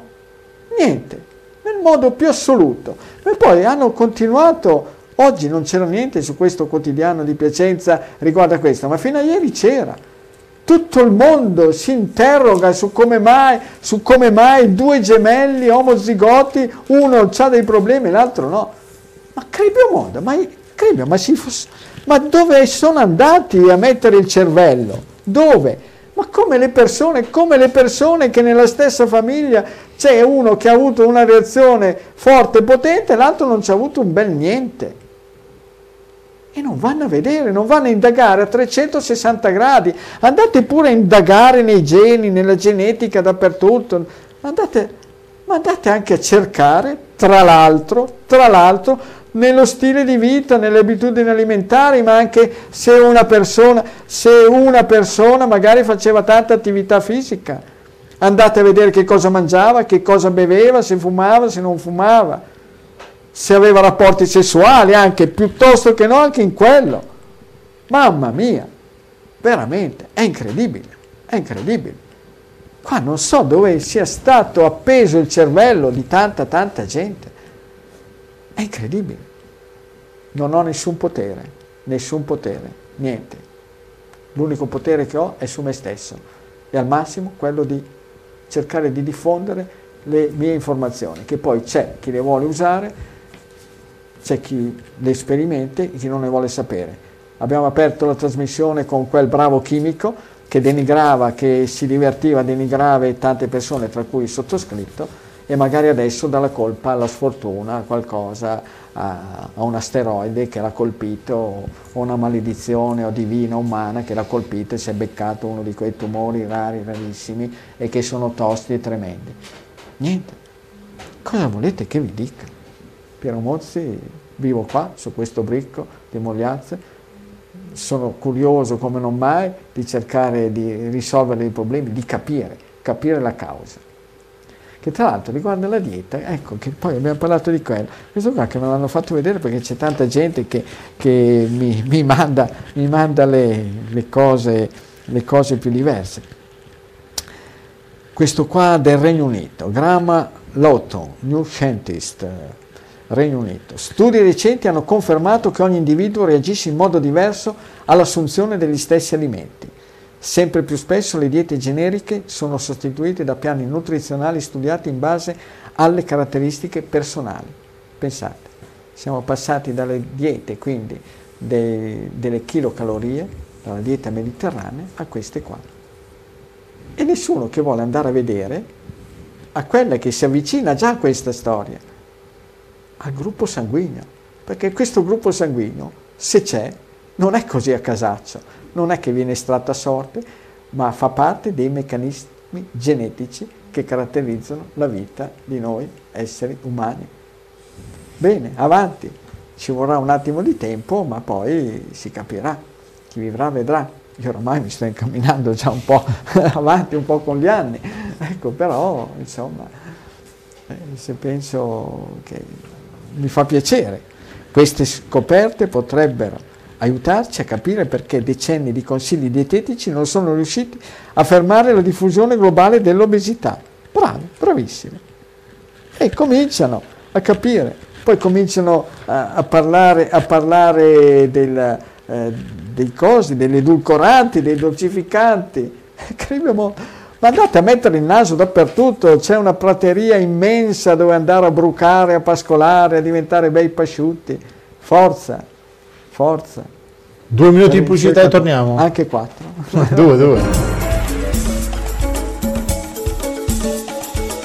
La bevanda di cicoria il fruttarolo, un tuffo nel passato. Il puro sapore di un tempo ritorna nelle nostre case. Si veste moderno in comode capsule, al bar come a casa tua. Ottimo per moca, per infusi, per cappuccini, in aggiunta a bevande calde e solubile, da gustare anche come bevanda fredda. La bevanda di cicoria il fruttarolo, l'alternativa naturale senza caffeina che cercavi. Ti aspettiamo! Siamo a Pianengo, Cremona, in via Roma Roma 13. Sul web negozio.ilfruttarolo.it. Spediamo in tutta Italia. Sabato orario continuato dalle 8 alle 18. Hai un tetto di proprietà? Stai cercando una soluzione che ti permette di stracciare le bollette di energia a gas e metano? Lo sai che se installi un impianto di nuova generazione con accumulo e pompa di calore, hai subito una detrazione del 50%, non tra 10 anni. Zero acconto, zero spese. Questa è un'occasione da non perdere. Il primo passo è chiamare il numero verde CE, conto energia europeo, 800 974 391. Ci fornisci due indicazioni su dove è ubicato il tetto di casa tua, i consumi e poi noi con i nostri programmi siamo in grado di elaborare, simulare un impianto fotovoltaico ibrido a pompa di calore, alimentato dall'energia prodotta dal tuo impianto fotovoltaico. Se la perizia è positiva, potrai dire addio alle bollette di luce e gas. Stacca la spina, renditi autosufficiente. A quest'ora ora avresti già installato il fotovoltaico ibrido a pompa di calore. Inizia subito a risparmiare e a guadagnare. Installa un impianto con accumulo grazie alle batterie che immagazzinano l'energia prodotta e non consumata durante il giorno e la rendono disponibile nelle ore notturne. Diventi indipendente dal gestore di rete. Il nuovo decreto legge rilancio 2020 ti dà questa possibilità. Ora o mai più. Prendi nota del nome. CEE, Conto Energia Europeo. 800 974 3 391. Zero acconto, zero spese. Una detrazione del 50%. Subito, non tra 10 anni. L'energia prodotta e non usata viene comprata dal gestore dei servizi elettrici per 20 anni. Chiama per saperne di più senza impegno. Prendi nota del nome CEE, Conto Energia Europeo. 800 974 391.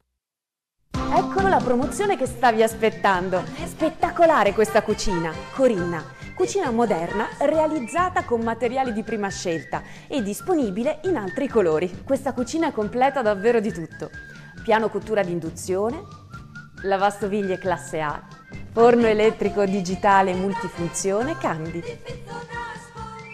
frigorifero con congelatore e poi K profilo e lavello in acciaio in promozione a solo 3.999 euro, IVA, trasporto, montaggio, rilievo, misure compresi.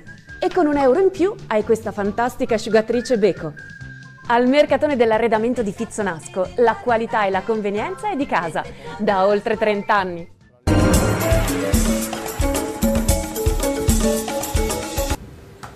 Rieccoci nuovamente da Mogliazze. Eh, Agostino, eh, quel, lo, spagnolo. lo spagnolo, ha scritto effettivamente ho eliminato il caffè e ho aumentato l'utilizzo di tè e tisane. Ah. Eh, I latticini sono assenti nella sua dieta, dice. Eh, ho un buon appetito, vorrei sapere qual è il cereale adatto, più adatto a me e poi eh, vaghiotto di patate e uova.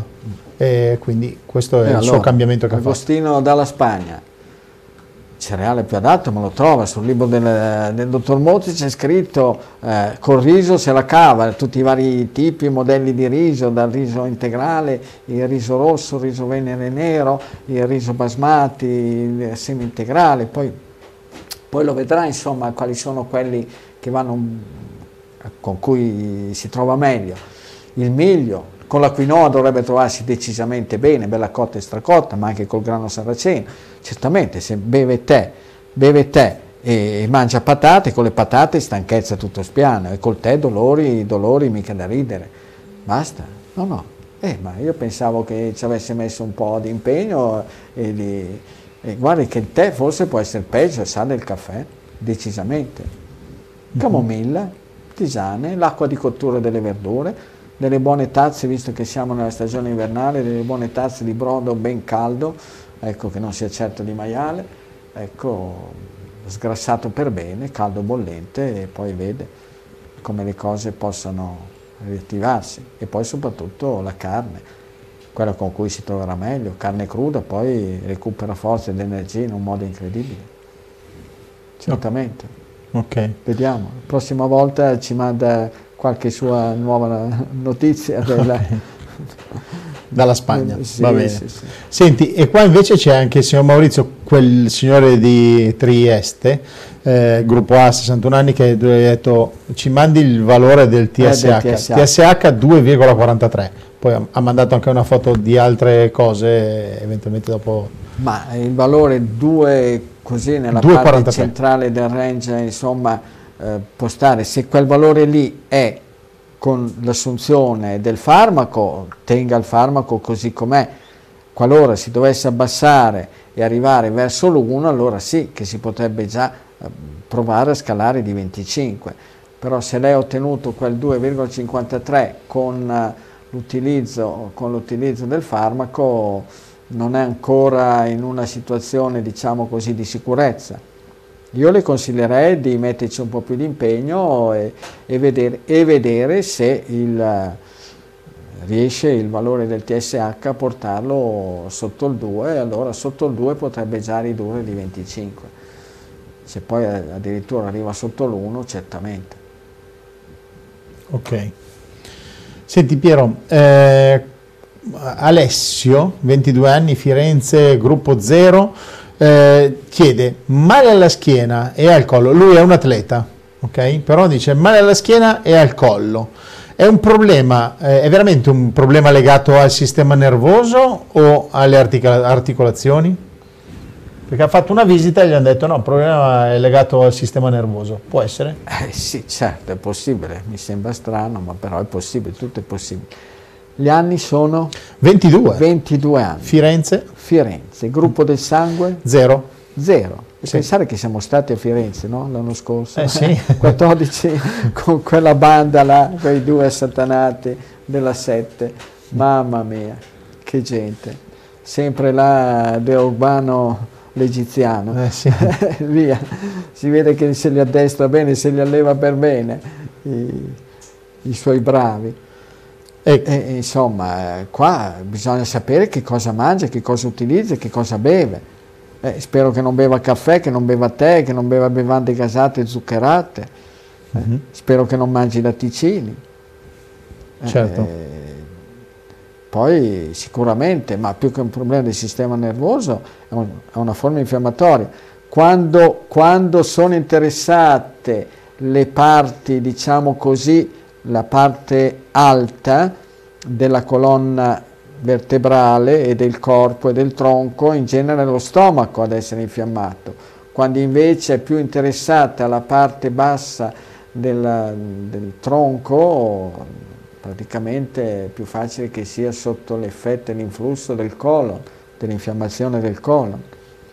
Bisogna sapere un po' di cose, non ho la sfera di cristallo, quindi non, non posso, ecco sì, dovrei mettermi qua ad elencare tutte le cose possibili e immaginabili che possono portare a una forma infiammatoria alla- a queste, alle persone del gruppo zero, Certo. certamente. sì. Andiamo un attimo in Sicilia. In Sicilia c'è una signora di 45 anni che è gruppo 0 che dice da un paio di mesi tramite una colonscopia mi è stata diagnosticata una colite aspecifica.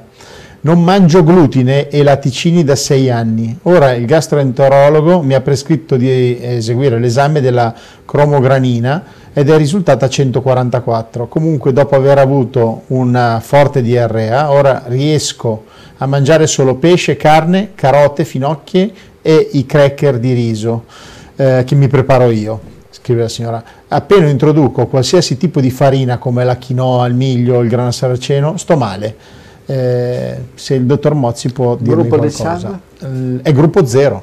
Tanti gruppo Sì, zero eh, va bene signora. È in Sicilia, c'è tutto il pesce che circonda la, la Sicilia, pesce azzurro, ce ne ha fin sopra i capelli.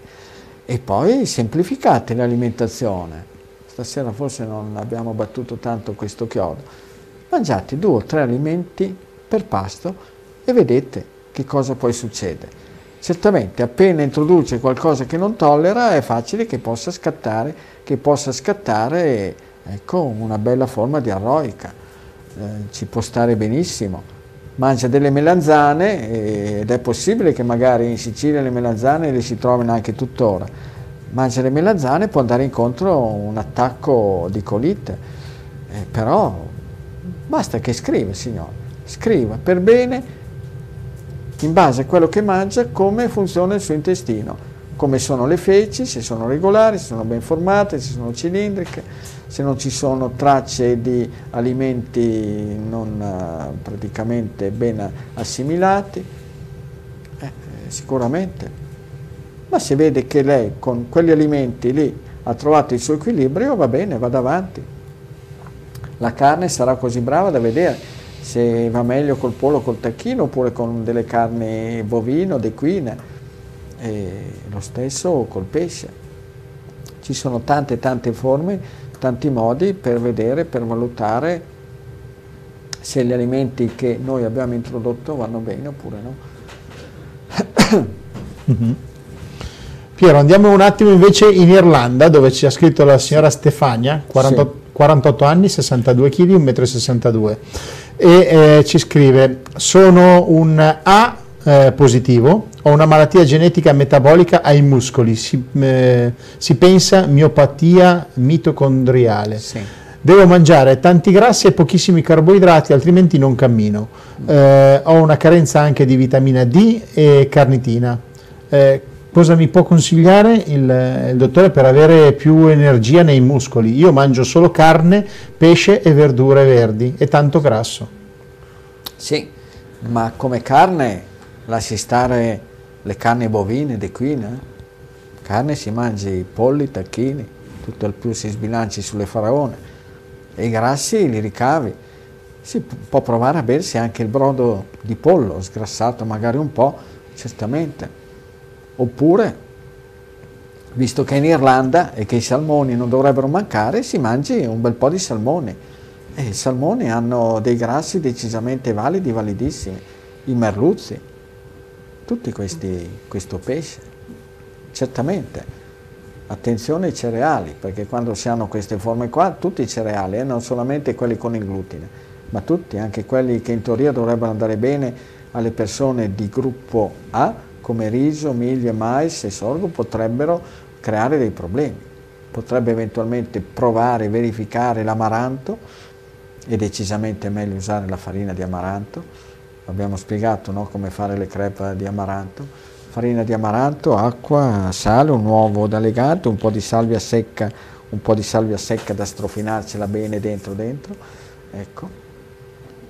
Può provare quinoa bella cotta e stracotta, può provare il grano saraceno, ma se vede che lei con la carne, con le uova, può provare i vari legumi adatti alle persone del gruppo A come lenticchie, piselli, lenticchie decorticate o verdi o, o marroni, insomma, fagioli dell'occhio, cannellini. Eh, sì, no. Provate, sperimentate e poi vede. Certamente è facile che lei con gli amidi abbia delle problematiche e con quindi tutti i cereali abbia dei problemi. Dopodiché l'importante è sapere cosa fare. Dopodiché quando uno sa da dove derivano i suoi problemi, la situazione è già quasi risolta a meno che uno non abbia una grossa dipendenza, diciamo così, dalla gola, eh, che dice no, a tutti i costi io voglio mangiare ecco, queste cose perché mi piacciono, ma poi quando a un certo punto uno va incontro, sta andando incontro a dei problemi severi, le scelte sono inequivocabili, insomma, si sceglie sempre per, per il meglio. Mm-hmm. Quindi, Piero, andiamo un attimo a Messina, Messina con un signore di 48 anni che è un gruppo 0, pesa 58 kg, alto 1,65 m, soffre di ernia inguinale e dice, mh, volevo chiedere al dottore se secondo lui è una cosa che bisogna per forza operare o ci sono delle possibilità anche eh, di guarire evitando, evitando l'operazione appunto eh, mangiando in un modo diverso. Eh, eh, lui sì. non mangia i latticini, no. assolutamente dipende, bisognerebbe sapere, vedere com'è, a che punto è quest'anno inguinale. Se, certamente i latticini possono essere una causa, ma secondo me, siccome le ernie inguinali sono causate in genere dal fatto che la parete muscolare, le fasce tendine muscolari che tengono tengono ben eh, all'interno tutti i nostri visceri, quindi tutto l'apparato digerente e questi, queste fasce, fasce muscolari, tendine e via dicendo, queste qua, soffrono, patiscono la presenza del fruttosio. È difficile, è difficile che ci siano persone con l'ernia inguinale se non utilizzano un bel po' di frutta e le persone di gruppo 0 hanno una grande, grandissima sensibilità alla frutta.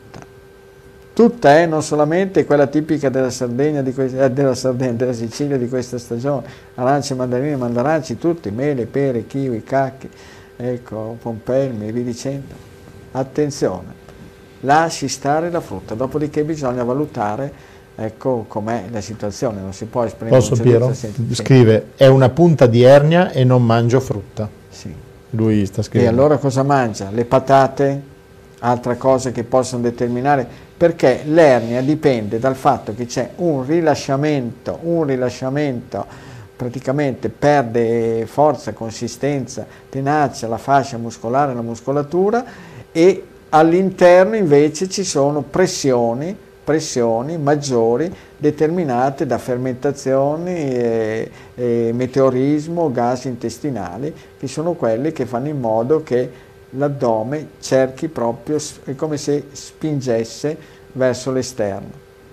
Quindi è possibile.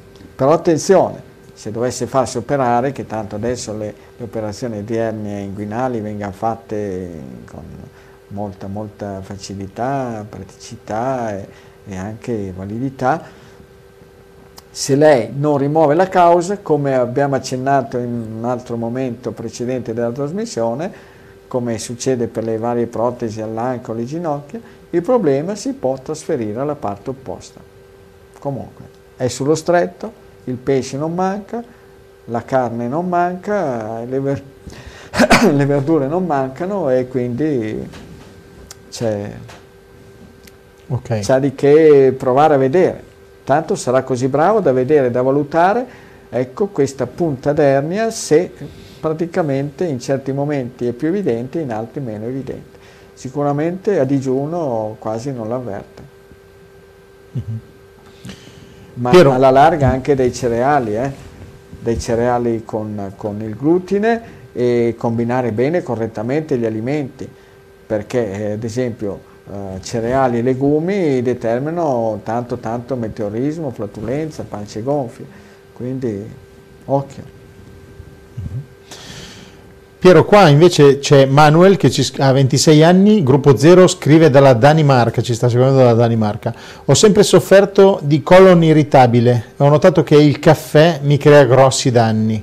Eh, la mia domanda per il dottore è, ma chi è predisposto al colon irritabile, se continua a introdurre alimenti, e nel mio caso è il caffè, eh, cosa può portare alla lunga questo colon irritabile? Può trasformarsi in un colon irritato o in altre patologie? Grazie mille, complimenti per la trasmissione. Gruppo del sangue? Gruppo 0. 0. E come lei, se lei avesse uno che la fa irritare, che viene lì tutti i giorni e le dà un calcio negli stinchi. Tra l'altro cosa fa questo bravo, bravo giovane in Danimarca? Incuriosissimo. Non so, adesso se, ecco. ci, se ci, sente ci, ci sì, segue. Allora, se uno viene lì e le dà un bel calcetto negli stinchi oggi, domani, dopodomani, lei che è di gruppo zero, che sicuramente quelli di gruppo zero già hanno un carattere un po' irritabile, ecco, ma il suo carattere irritabile, dopo essere preso costantemente a calcetti, diventa che si irrite come, che si incavola di brutto e prende e gli dà un sacco di botte a, questo, a costui che le rifila sempre dei calcetti. E lo stesso avviene con il suo sistema immunitario, con il suo colon. Se lei continua a introdurre degli alimenti che non tollera, si infiamma e poi l'infiammazione può trasformarsi in un qualcosa di molto ma molto più severo perché dal colon irritabile si può passare a una colite vera e propria e si può passare anche a una colite rettocolite ulcerosa e si potrebbe arrivare anche a un morbo di Crohn, ecco, senza pensare magari anche a qualche forma tumorale, però se non usa latte e derivati del latte siamo a buon punto. Colon irritabile, beh, in Danimarca il pesce non manca, eh? la carne non manca, forse le verdure, ma tanto non serve che non, serve che non usi granché, alla larga dalle patate, certamente, e il riso non manca in Danimarca. Poi adesso sono arrivate anche, anche quinoa e, e poi da vedere, sempre. E scrivetevi sempre, fatevi i vostri bei promemoria. Mi è successo questo e quest'altro e prima ho mangiato questo e questo. Ci sono passato dentro io con le mie colazioni a 20 anni, primo anno di università, con la colazione al bar, cappuccino e brioche, il colon irritabile, da colon irritabile che aveva diventato una bella colite portentosa. Quindi, attenzione. Va bene, comunque scrive che studia e studia scienze della salute. Eh, allora, è a posto, bravissimo. Bene. Eh, Piero. Imparare su di sé.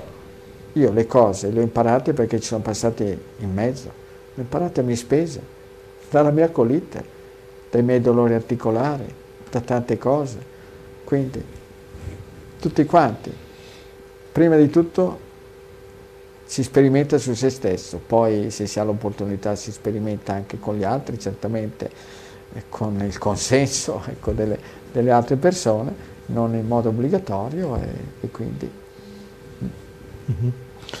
Eh, Piero, solo un consiglio tecnico, ci scrive Maria che è un gruppo zero, e dice, ma per il caffè di cicoria, la bollitura 3 o 4 minuti e poi filtrarla. Sì. Però dice rimane molto scura e lei in una sua trasmissione ha detto di berla invece leggera. Eh, sì, sì, leggera. gruppo zero. Cosa vuol dire filtrarla prima? Cioè non lasciarla... Ma, no, ma non serve filtrarla, guardi. Lei prenda un cucchiaino, massimo due, di caffè di cicoria. La metta dentro un litro d'acqua la faccia bollire 5 minuti, la lascia depositare, è già pronta. Poi se proprio vuole si beva tutto quanto. Perché i prodotti tostati non sono proprio il massimo per le persone di gruppo 0. Tipo una persona di gruppo A, se si beve il caffè di cicoria bello nero come il caffè normale, sono felici e contenti, stanno bene. Gruppo 0, se beve il caffè di cicoria color mandorla, va più che bene. Ok. Senti, io farei eh, ancora un break pubblicitario e poi diamo, e poi diamo spazio sì, poi alle leggo, cose. Poi vi leggo due belle cose, poi ve ne leggo due veramente che mi hanno entusiasmato. Va bene, allora sì. un, due minuti di pubblicità e torniamo certo, per l'ultimo certo. blocco. A due passi da Milano, a Canneto Pavese, in una sinfonia di colline e filari, l'azienda agricola Quacquarini Francesco. Tre generazioni di vignaioli, con certificazione biologica bandiera verde per l'ambiente, propone i suoi best seller. Rossi importanti o allegri, bianchi delicati e tante bollicine. Prova il veloce delivery per le tue occasioni quotidiane o i momenti speciali. Quacquarini, dalla vite al bicchiere. Per info 0385 60 152 oppure info chiocciolaquacquarinifrancesco.it Siamo arrivati all'appuntamento di fine anno, un anno difficile ma che non ci ha tolto la voglia di progettare nuove soluzioni. Vi aspettiamo in tutta sicurezza nei nostri punti vendita a provare i nostri materassi qualità 100% italiana, scontati fino al 60% e con la carta oro un ulteriore 10% di sconto. Venite anche a scoprire la nostra nuova esposizione di salotti, divani letto, letti, tante soluzioni nate e pensate per utilizzare al meglio gli spazi, tantissima merce in pronta consegna con piccole rate senza interessi. Questa è la telepromozione del Natale da parte di tutta la Mondoflex, auguri di buone feste e che l'anno nuovo vi porti veramente tanta ma tanta salute. Auguri, auguri a tutti!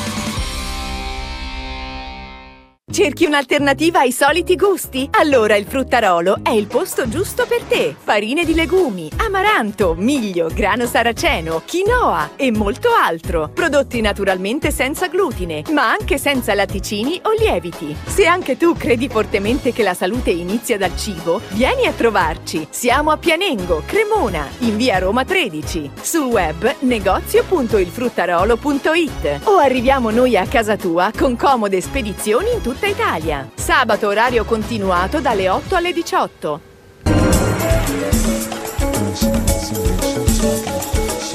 Topol. Rieccoci nuovamente in eh, diretta per l'ultimo blocco di trasmissione. Eh, dottor Mozzi, cosa facciamo? Facciamo vedere un attimino una cosa qua sul tavolo o lo facciamo dopo? No, no, prima leggiamo. Prima Ah, devi no, leggere. voglio leggere due cose, Certo. due cose. Una del bravissimo signor e preziosissimo signor Nicola della provincia di Milano, il quale mi scrive le- l'ha contatto per dire che la dieta per la salute va meravigliosamente bene. Signor Nicola, mi raccomando, sia, mandi la sua testimonianza a quei bravi, bravi tizi del settimanale Donna Moderna.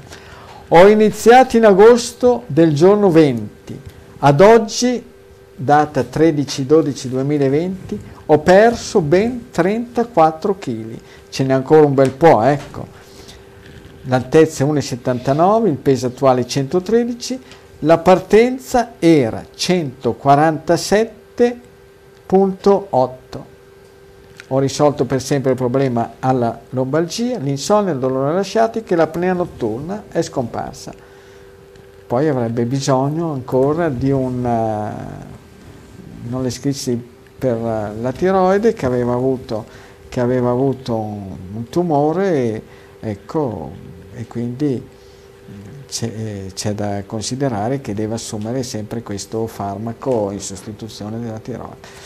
Quindi bravi, bravissimi. Poi ha mandato la foto, non la facciamo vedere, comunque sì, è molto, è molto, è molto evidente, ecco come... Prima e sì, dopo. Sì, prima e dopo, proprio Mhm. veramente, sembra tutta un'altra persona. Certo, non deve mica fermarsi.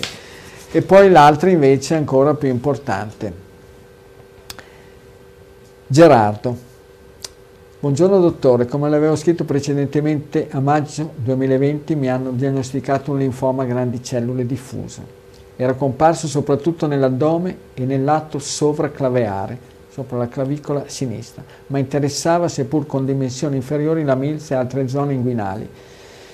Il 15-12-2020 i dottori mi hanno comunicato che sono in remissione totale e posso pensare ad un rientro graduale al lavoro.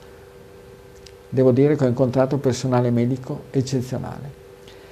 Grazie a mia sorella, che faticosamente mi ha convinto ad sperimentare la sua dieta del gruppo sanguigno e sono gruppo A, inizialmente con moderazione, poi vedendo su di me e sugli esami del sangue continui miglioramenti, mi sono finalmente convinto e ho cominciato ad eliminare tutti i cereali, frutta pochissima, passando settimane senza consumare nessun frutto esclusi limoni, patate, tutti i dolciumi scritti in eretto, pizza neanche un pezzo da mesi, mi peso 20 grammi di schiacciata ma saltuariamente, tutti i formaggi di mucche con molta moderazione, ricotta di capra o pecora o un fettino di pecorino giovane, consumo uova del contadino tutte le mattine, ho le transaminasi messe meglio di prima, che erano perennemente fuori parametri. Pesce consentito almeno 4 volte a settimana, salmone, melluzzo, tonno, pollo, tacchino, faraona, carne almeno 3 volte alla settimana, cicorie, broccoli, spinaci, radicchio, lenticchie a volontà, fagioli e pasta di piselli, mandorle, noci, arachidi sen- senza esagerare, ma spesso. Le devo dire che inizialmente è stata dura, per me che era un consumatore seriale di creme, nutelle, fette biscottate, brioche, cappuccine, tutti i prodotti delle pasticcerie, mascarpone, pasticcini, eccetera, per non parlare di banane e mele quotidianamente.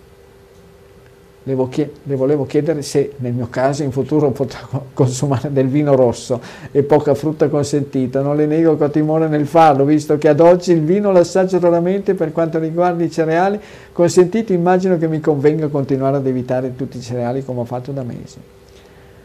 avendo visto cosa mi ha comportato questo linfoma, le dico sinceramente che è l'ultimo dei problemi, la rinuncia di un cibo, quando si vede un miglioramento così rapido.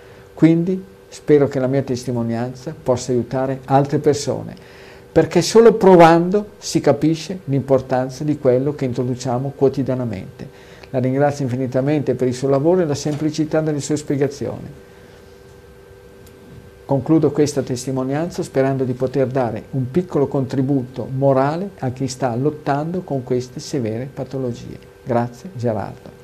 Fantastico una cosa incredibile. Questo è il regalo di Natale più stupendo, meraviglioso, fantastico. Questa lettera dovrebbe essere letta, letta dal Presidente della Repubblica quando farà tra pochi giorni il messaggio dell'ultimo dell'anno, dal Presidente del Consiglio Conte, dal Ministro della Sanità Speranza, dal Comitato Tecnico Scientifico. E Covid sarebbe già fuori dalle scatole. Tante cose belle a tutti quanti. La salute, la salute. E non c'è nulla che abbia un valore così grande e immenso. La salute. Signor Gerardo veramente è stato qualcosa di strabiliante. Come del resto qualcosa di strabiliante è stata Suor Giacomina Piantoni. Potete vedere nelle riprese fatte da Paolo Bobbiese nel filmato Suor Giacomina e Dottor Mozzi quei dieci minuti fantastici e strepitosi. E se volete potreste dare, chi vuole, potrebbe dare, può dare un contributo a Suor Giacomina e al suo convento, come pure far avere qualche soldino per terminare di pagare un po' i debiti per la ristrutturazione della chiesa di Vesimo siamo a buon punto, però qualcosa serve, servirebbe sempre. Quindi se c'è qualcuno che gli cresce qualcosa nelle tasche, sapete dove mandarle. Questa suora strepitosa, strabiliante di 90 anni, che oramai tra un mese, giusto appunto il 20 gennaio, compirà 91 anni, e al bravo Don Enzo Manici, che ha superato gli 80 anni e che si gestisce da solo tutti quei paesini sperduti sull'Appennino ligure-emiliano forza e coraggio. Sì, ma noi non stiamo chiudendo la trasmissione perché c'è no, ancora... no, assolutamente. Noi adesso abbiamo, una, adesso parte, abbiamo una parte finale che merita. Anzi, abbiamo allora. predica, predicato bene, adesso lo togliamo male. Allora, perché poi tutti, il dottor Mozzi, allora i dolci non si possono mangiare, Natale non si può festeggiare, un no, compleanno no, Natale non, si, può festeggiare. Stanno tutti cioè, chiusi in gabbia, tutti eh, in gabbia. Allora, guardi, guardate queste belle immagini, eh, qua sul tavolo davanti a noi c'è questo ben di Dio, guardate che bello eh? guardate che sì. bello, questo, questo, è un alberello eh, con cioccolato, ce, ce, li descrivi tu questi dolci? Perché... Oh sì, beh, qui c'è, c'è questo, questo bellissimo alberello di Natale con una glassa di cioccolato fondente. Se volete farlo da voi, le glassi di cioccolato fondente per fare in modo che poi non si scaglino, che non si taglino a pezzi e che non riuscite a fare delle buone fette, ricordatevi potete sciogliere a bagnomaria il cioccolato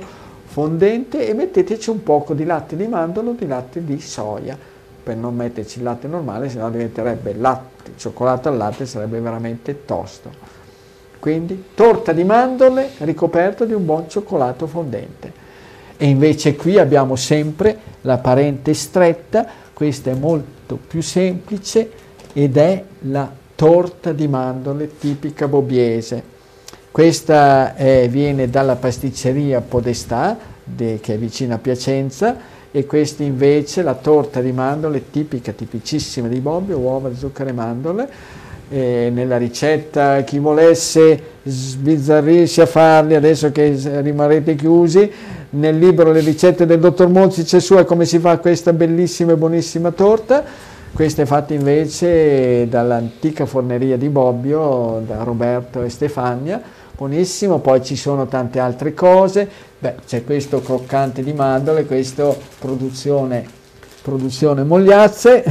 Vedere, anche questo c'è la ricetta sul, sul libro Le ricette del dottor Mozzi, quindi lo potete vedere bene, benissimo ecco fantastico, ecco fatto lì. cestino, questo qua è un dolce tipico più che caratteristico di Bobbio e poi ci sono tanti altri dolcetti, ci sono ad esempio i brutti e buoni, sempre non con l'uovo intero ma con l'albume, albume, zucchero e mandorle, brutti e buoni per chi si vuole togliere qualche sfizio in più ricoperti di un buon cioccolato fondente, questo qua sì che non serve che ci mettiate, che ci mettiate il, eh, latte di mandorle o il latte di soia perché tanto sono piccoli, ve li potete gustare così, però che adesso mica che dice ma il dottor Monti ci fa vedere tutte queste cose, buttiamo un secco profitto.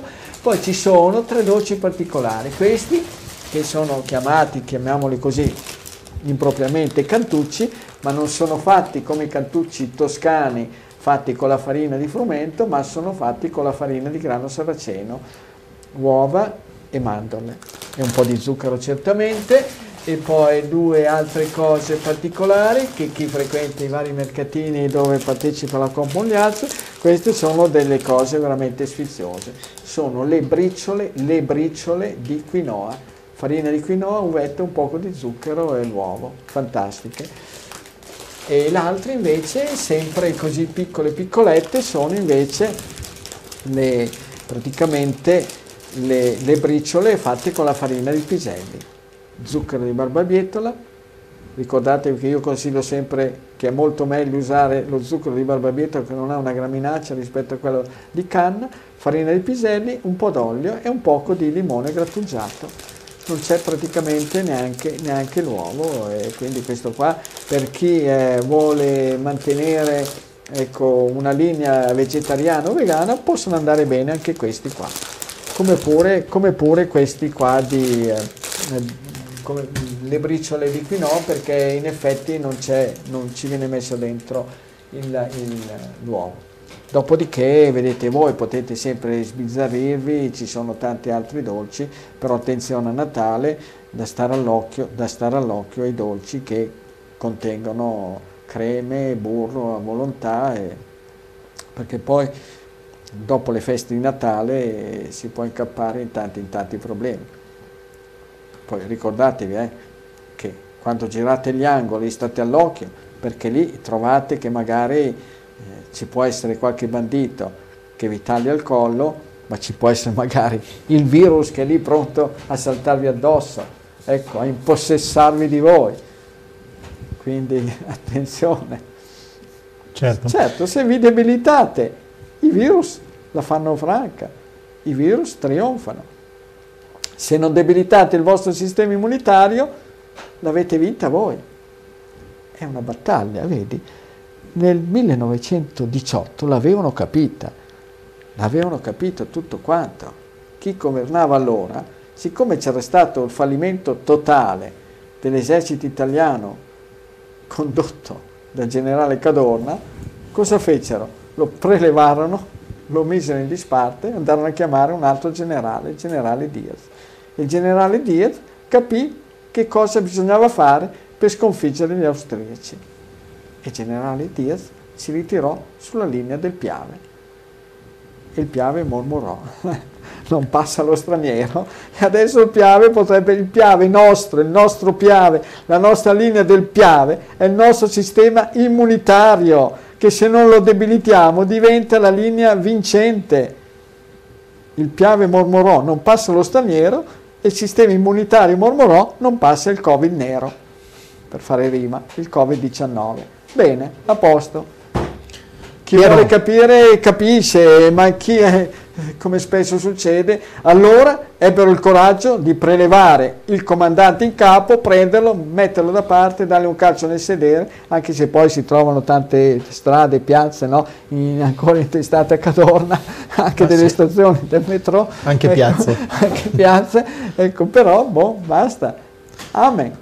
Bisogna trovare, quando le cose non vanno bene, Stop. Andate a vedervi tutti i dati, fate quella proporzione che vi ho detto e vedrete chi sta bene e chi sta male. Piero, una signora chiede eh? dolci splendidi, grazie per averli fatti vedere, ehm, però dice che lievito usare per fare no, i dolci signora, in casa. Questi dolci qua non hanno bisogno di lievito. Questa torta bellissima, buonissima, sofficissima, la torta di mandorle, come c'è scritto nelle ricette, ecco, nel libro delle ricette, questo qua, dove c'è scritto, guardi signore, assolutissimamente, non c'è lievito, mandorle con buccia tritate finemente, 300 g di zucchero bianco, che se qualcuno vuole può stare più basso, 5 tuorli, 7 albumi. Questa era la torta che mia madre mi faceva fare da piccola per quello che mi sono innamorato, che poi come premio mi tiravo col dito, mi pulivo tutta la terrina dove c'era l'impasto, mi mettevano lì, il tuorlo lo dovevo sbattere bene, bene, bene, benissimo, che diventava giallo chiaro, che più chiaro non si può, quasi bianco, le mandorle tritate bene, messe dentro nell'impasto e poi, sempre che me lo facevano fare a me, l'albume montato a neve, che i primi tempi bisognava farlo con la forchetta, bisognava essere bravi, poi hanno, hanno mia, mia, madre acquistò quella macchinetta, quella frusta con la manovella e quindi montavo che la frusta alla fine deve stare dritta in piedi, che, non, che quindi non si muove, si mette tutti insieme, se si vuole ci si può mettere un poco di marsala, non troppo, se no l'impasto diventa troppo molle, e, bon, e poi alla fine vi fate sapere come viene. E chi è amante del pulire bene i recipienti col dito, fate quella che diventa è di una bontà estrema. Quindi non c'è bisogno di nessun lievito. E anche, e anche queste cose qua non hanno bisogno di nessun lievito. Niente, guarda.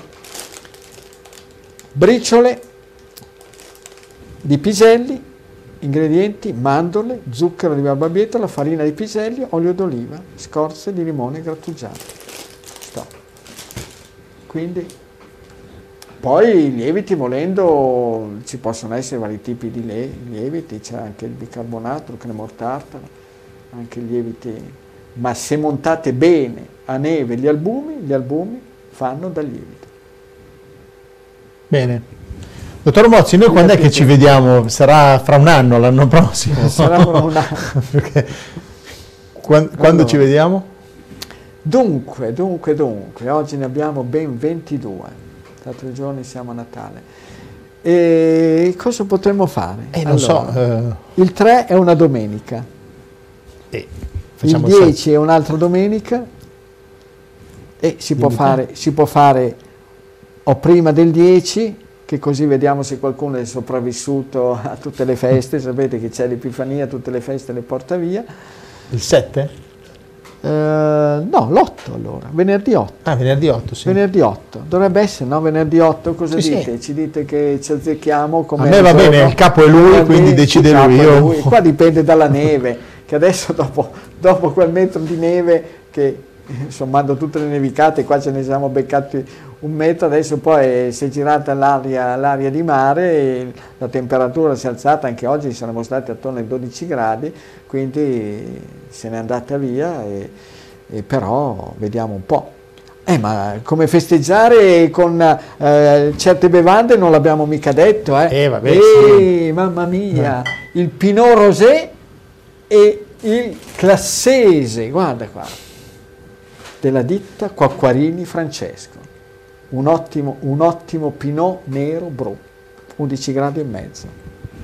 Forza, quindi chi vuole, chi vuole fare, fare un brindisi, ecco, mi raccomando, se volete farvi servire da cima a fondo, prenotate in un buon albergo, 4-5 stelle, vi richiudete in camera vi fate portare il cenone nella vostra camera perché i nostri generali Cadorna di turno hanno capito, hanno capito che il virus lo si tiene a bada rinchiudendo le persone in camera per il cenone di Capodanno. Eh sì. Dopodiché chi vivrà vedrà. Penso che tutte le maledizioni che tutte, se un decimo delle maledizioni che verranno tirate qualcuno andranno, andranno a segno, non so come si potranno salvare tutte queste varie persone, non lo so proprio. Accidenti. Siamo tutti in attesa anche di vedere le riaperture delle scuole. Le riaperture sì. con le scuole, aspetta, bisogna, non ne parliamo. bisogna munirsi di un binocolo speciale, bisogna munirsi di un binocolo specialissimo Mamma mia, pensate gente, quest'estate proprio i generali Cadorna, di quelli che non capiscono un accidente, di come si può vincere una battaglia. Cosa ci voleva quest'estate, tempo in cui la gente poteva fare attività fisica all'aperto, vivere all'aperto, dove il virus non, non, è così tremendo come invece quando si sta al chiuso. Tanto sole, tanti raggi ultravioletti, tutti i contagi erano diminuiti grandemente e le persone non, praticamente non avevano, non avevano granché, insomma, praticamente. Cosa ci voleva? Un bravo generale Diaz al posto dei Cadorna di turno?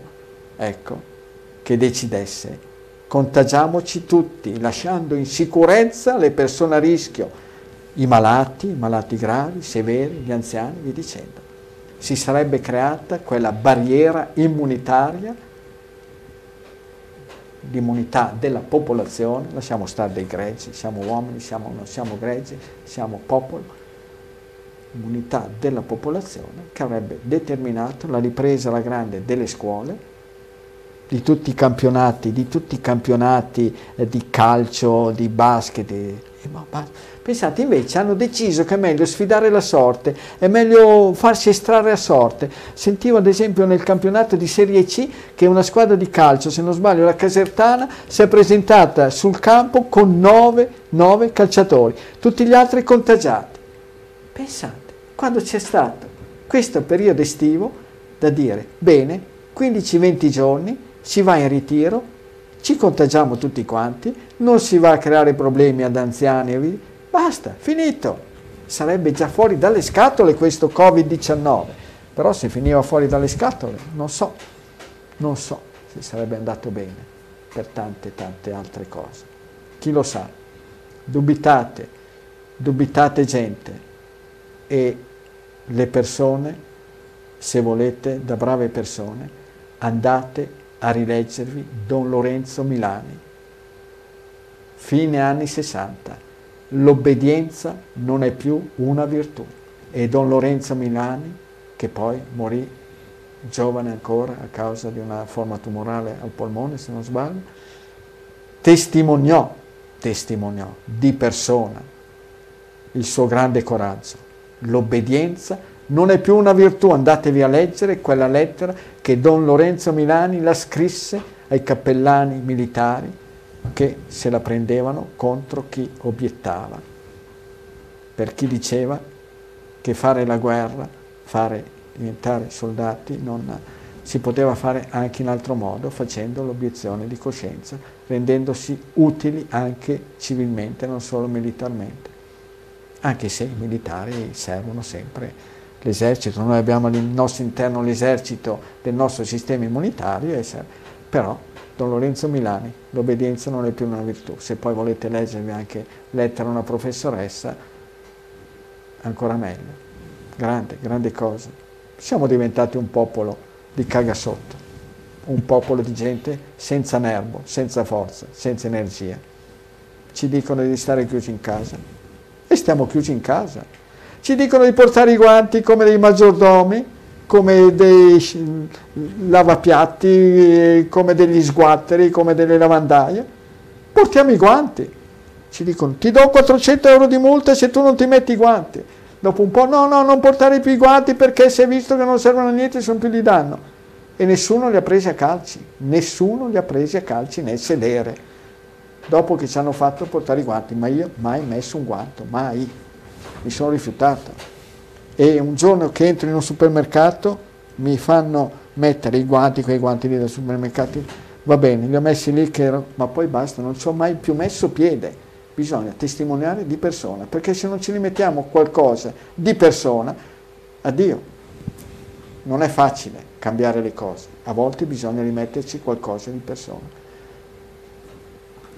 Siamo in chiusura?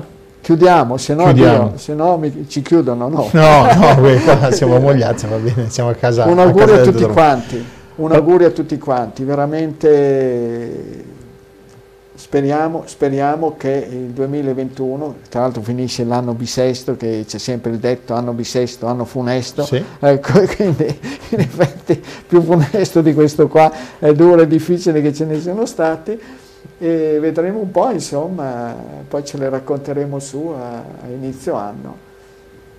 Va bene, se vi abbuffate a Natale, fate il pranzo, ma saltate la cena, soprattutto le persone che sono a rischio, glicemia, colesterolo, pressione, tutto quanto. E ok, ok. Grazie dottor Mozzi, grazie Pietro. Grazie a Paolo, grazie a te no, no, Paolo. Grazie, grazie a te. te grazie che... alla, alla, tua emittente, a Milano 1, grazie a Telenova, grazie a tutto quanto uh, chi ci mette l'impegno perché ci sia anche, anche, non solo, ma anche questa possibilità per insomma, diffondere il dubbio, il dubbio il dubbio. E ricordatevi che si può guarire, si può guarire. Avete visto l'ultimo esempio, si può guarire. Non è un miraggio, certo, non si può guarire da tutto. Si può provare, no? Sì, e quel bravo signore che aveva fatto tutta quella trasmissione su di me, proprio denigrandomi tutto, mandatevi un messaggio. Guardi che, guardi, che il dottor Mozzi ha detto che se vuole può darle una mano. Ok, allora grazie a tutti, grazie a tutte le persone che hanno mandato messaggi, che ci hanno seguito, ci stanno seguendo, eh, a tutti auguriamo un buon Natale, un buon anno, eh, ci vedremo l'8, da Mogliazzi o da Bobbio, questo non lo sappiamo però, o è o è, o è, zuppa o pan bagnato, uh, sì, no? sì, sì, quindi, male che vada siamo a Mogliazzi anche l'otto. Eh, quindi grazie mille eh, a tutti, auguri ancora a tutte le vostre famiglie, a tutti voi. Grazie dottor Mozzi, auguri, buon Natale e felice anno nuovo, poi tanto noi ci sentiamo per farci gli auguri. Grazie, eh, alla prossima. Buon Natale, buon anno, buona Befana.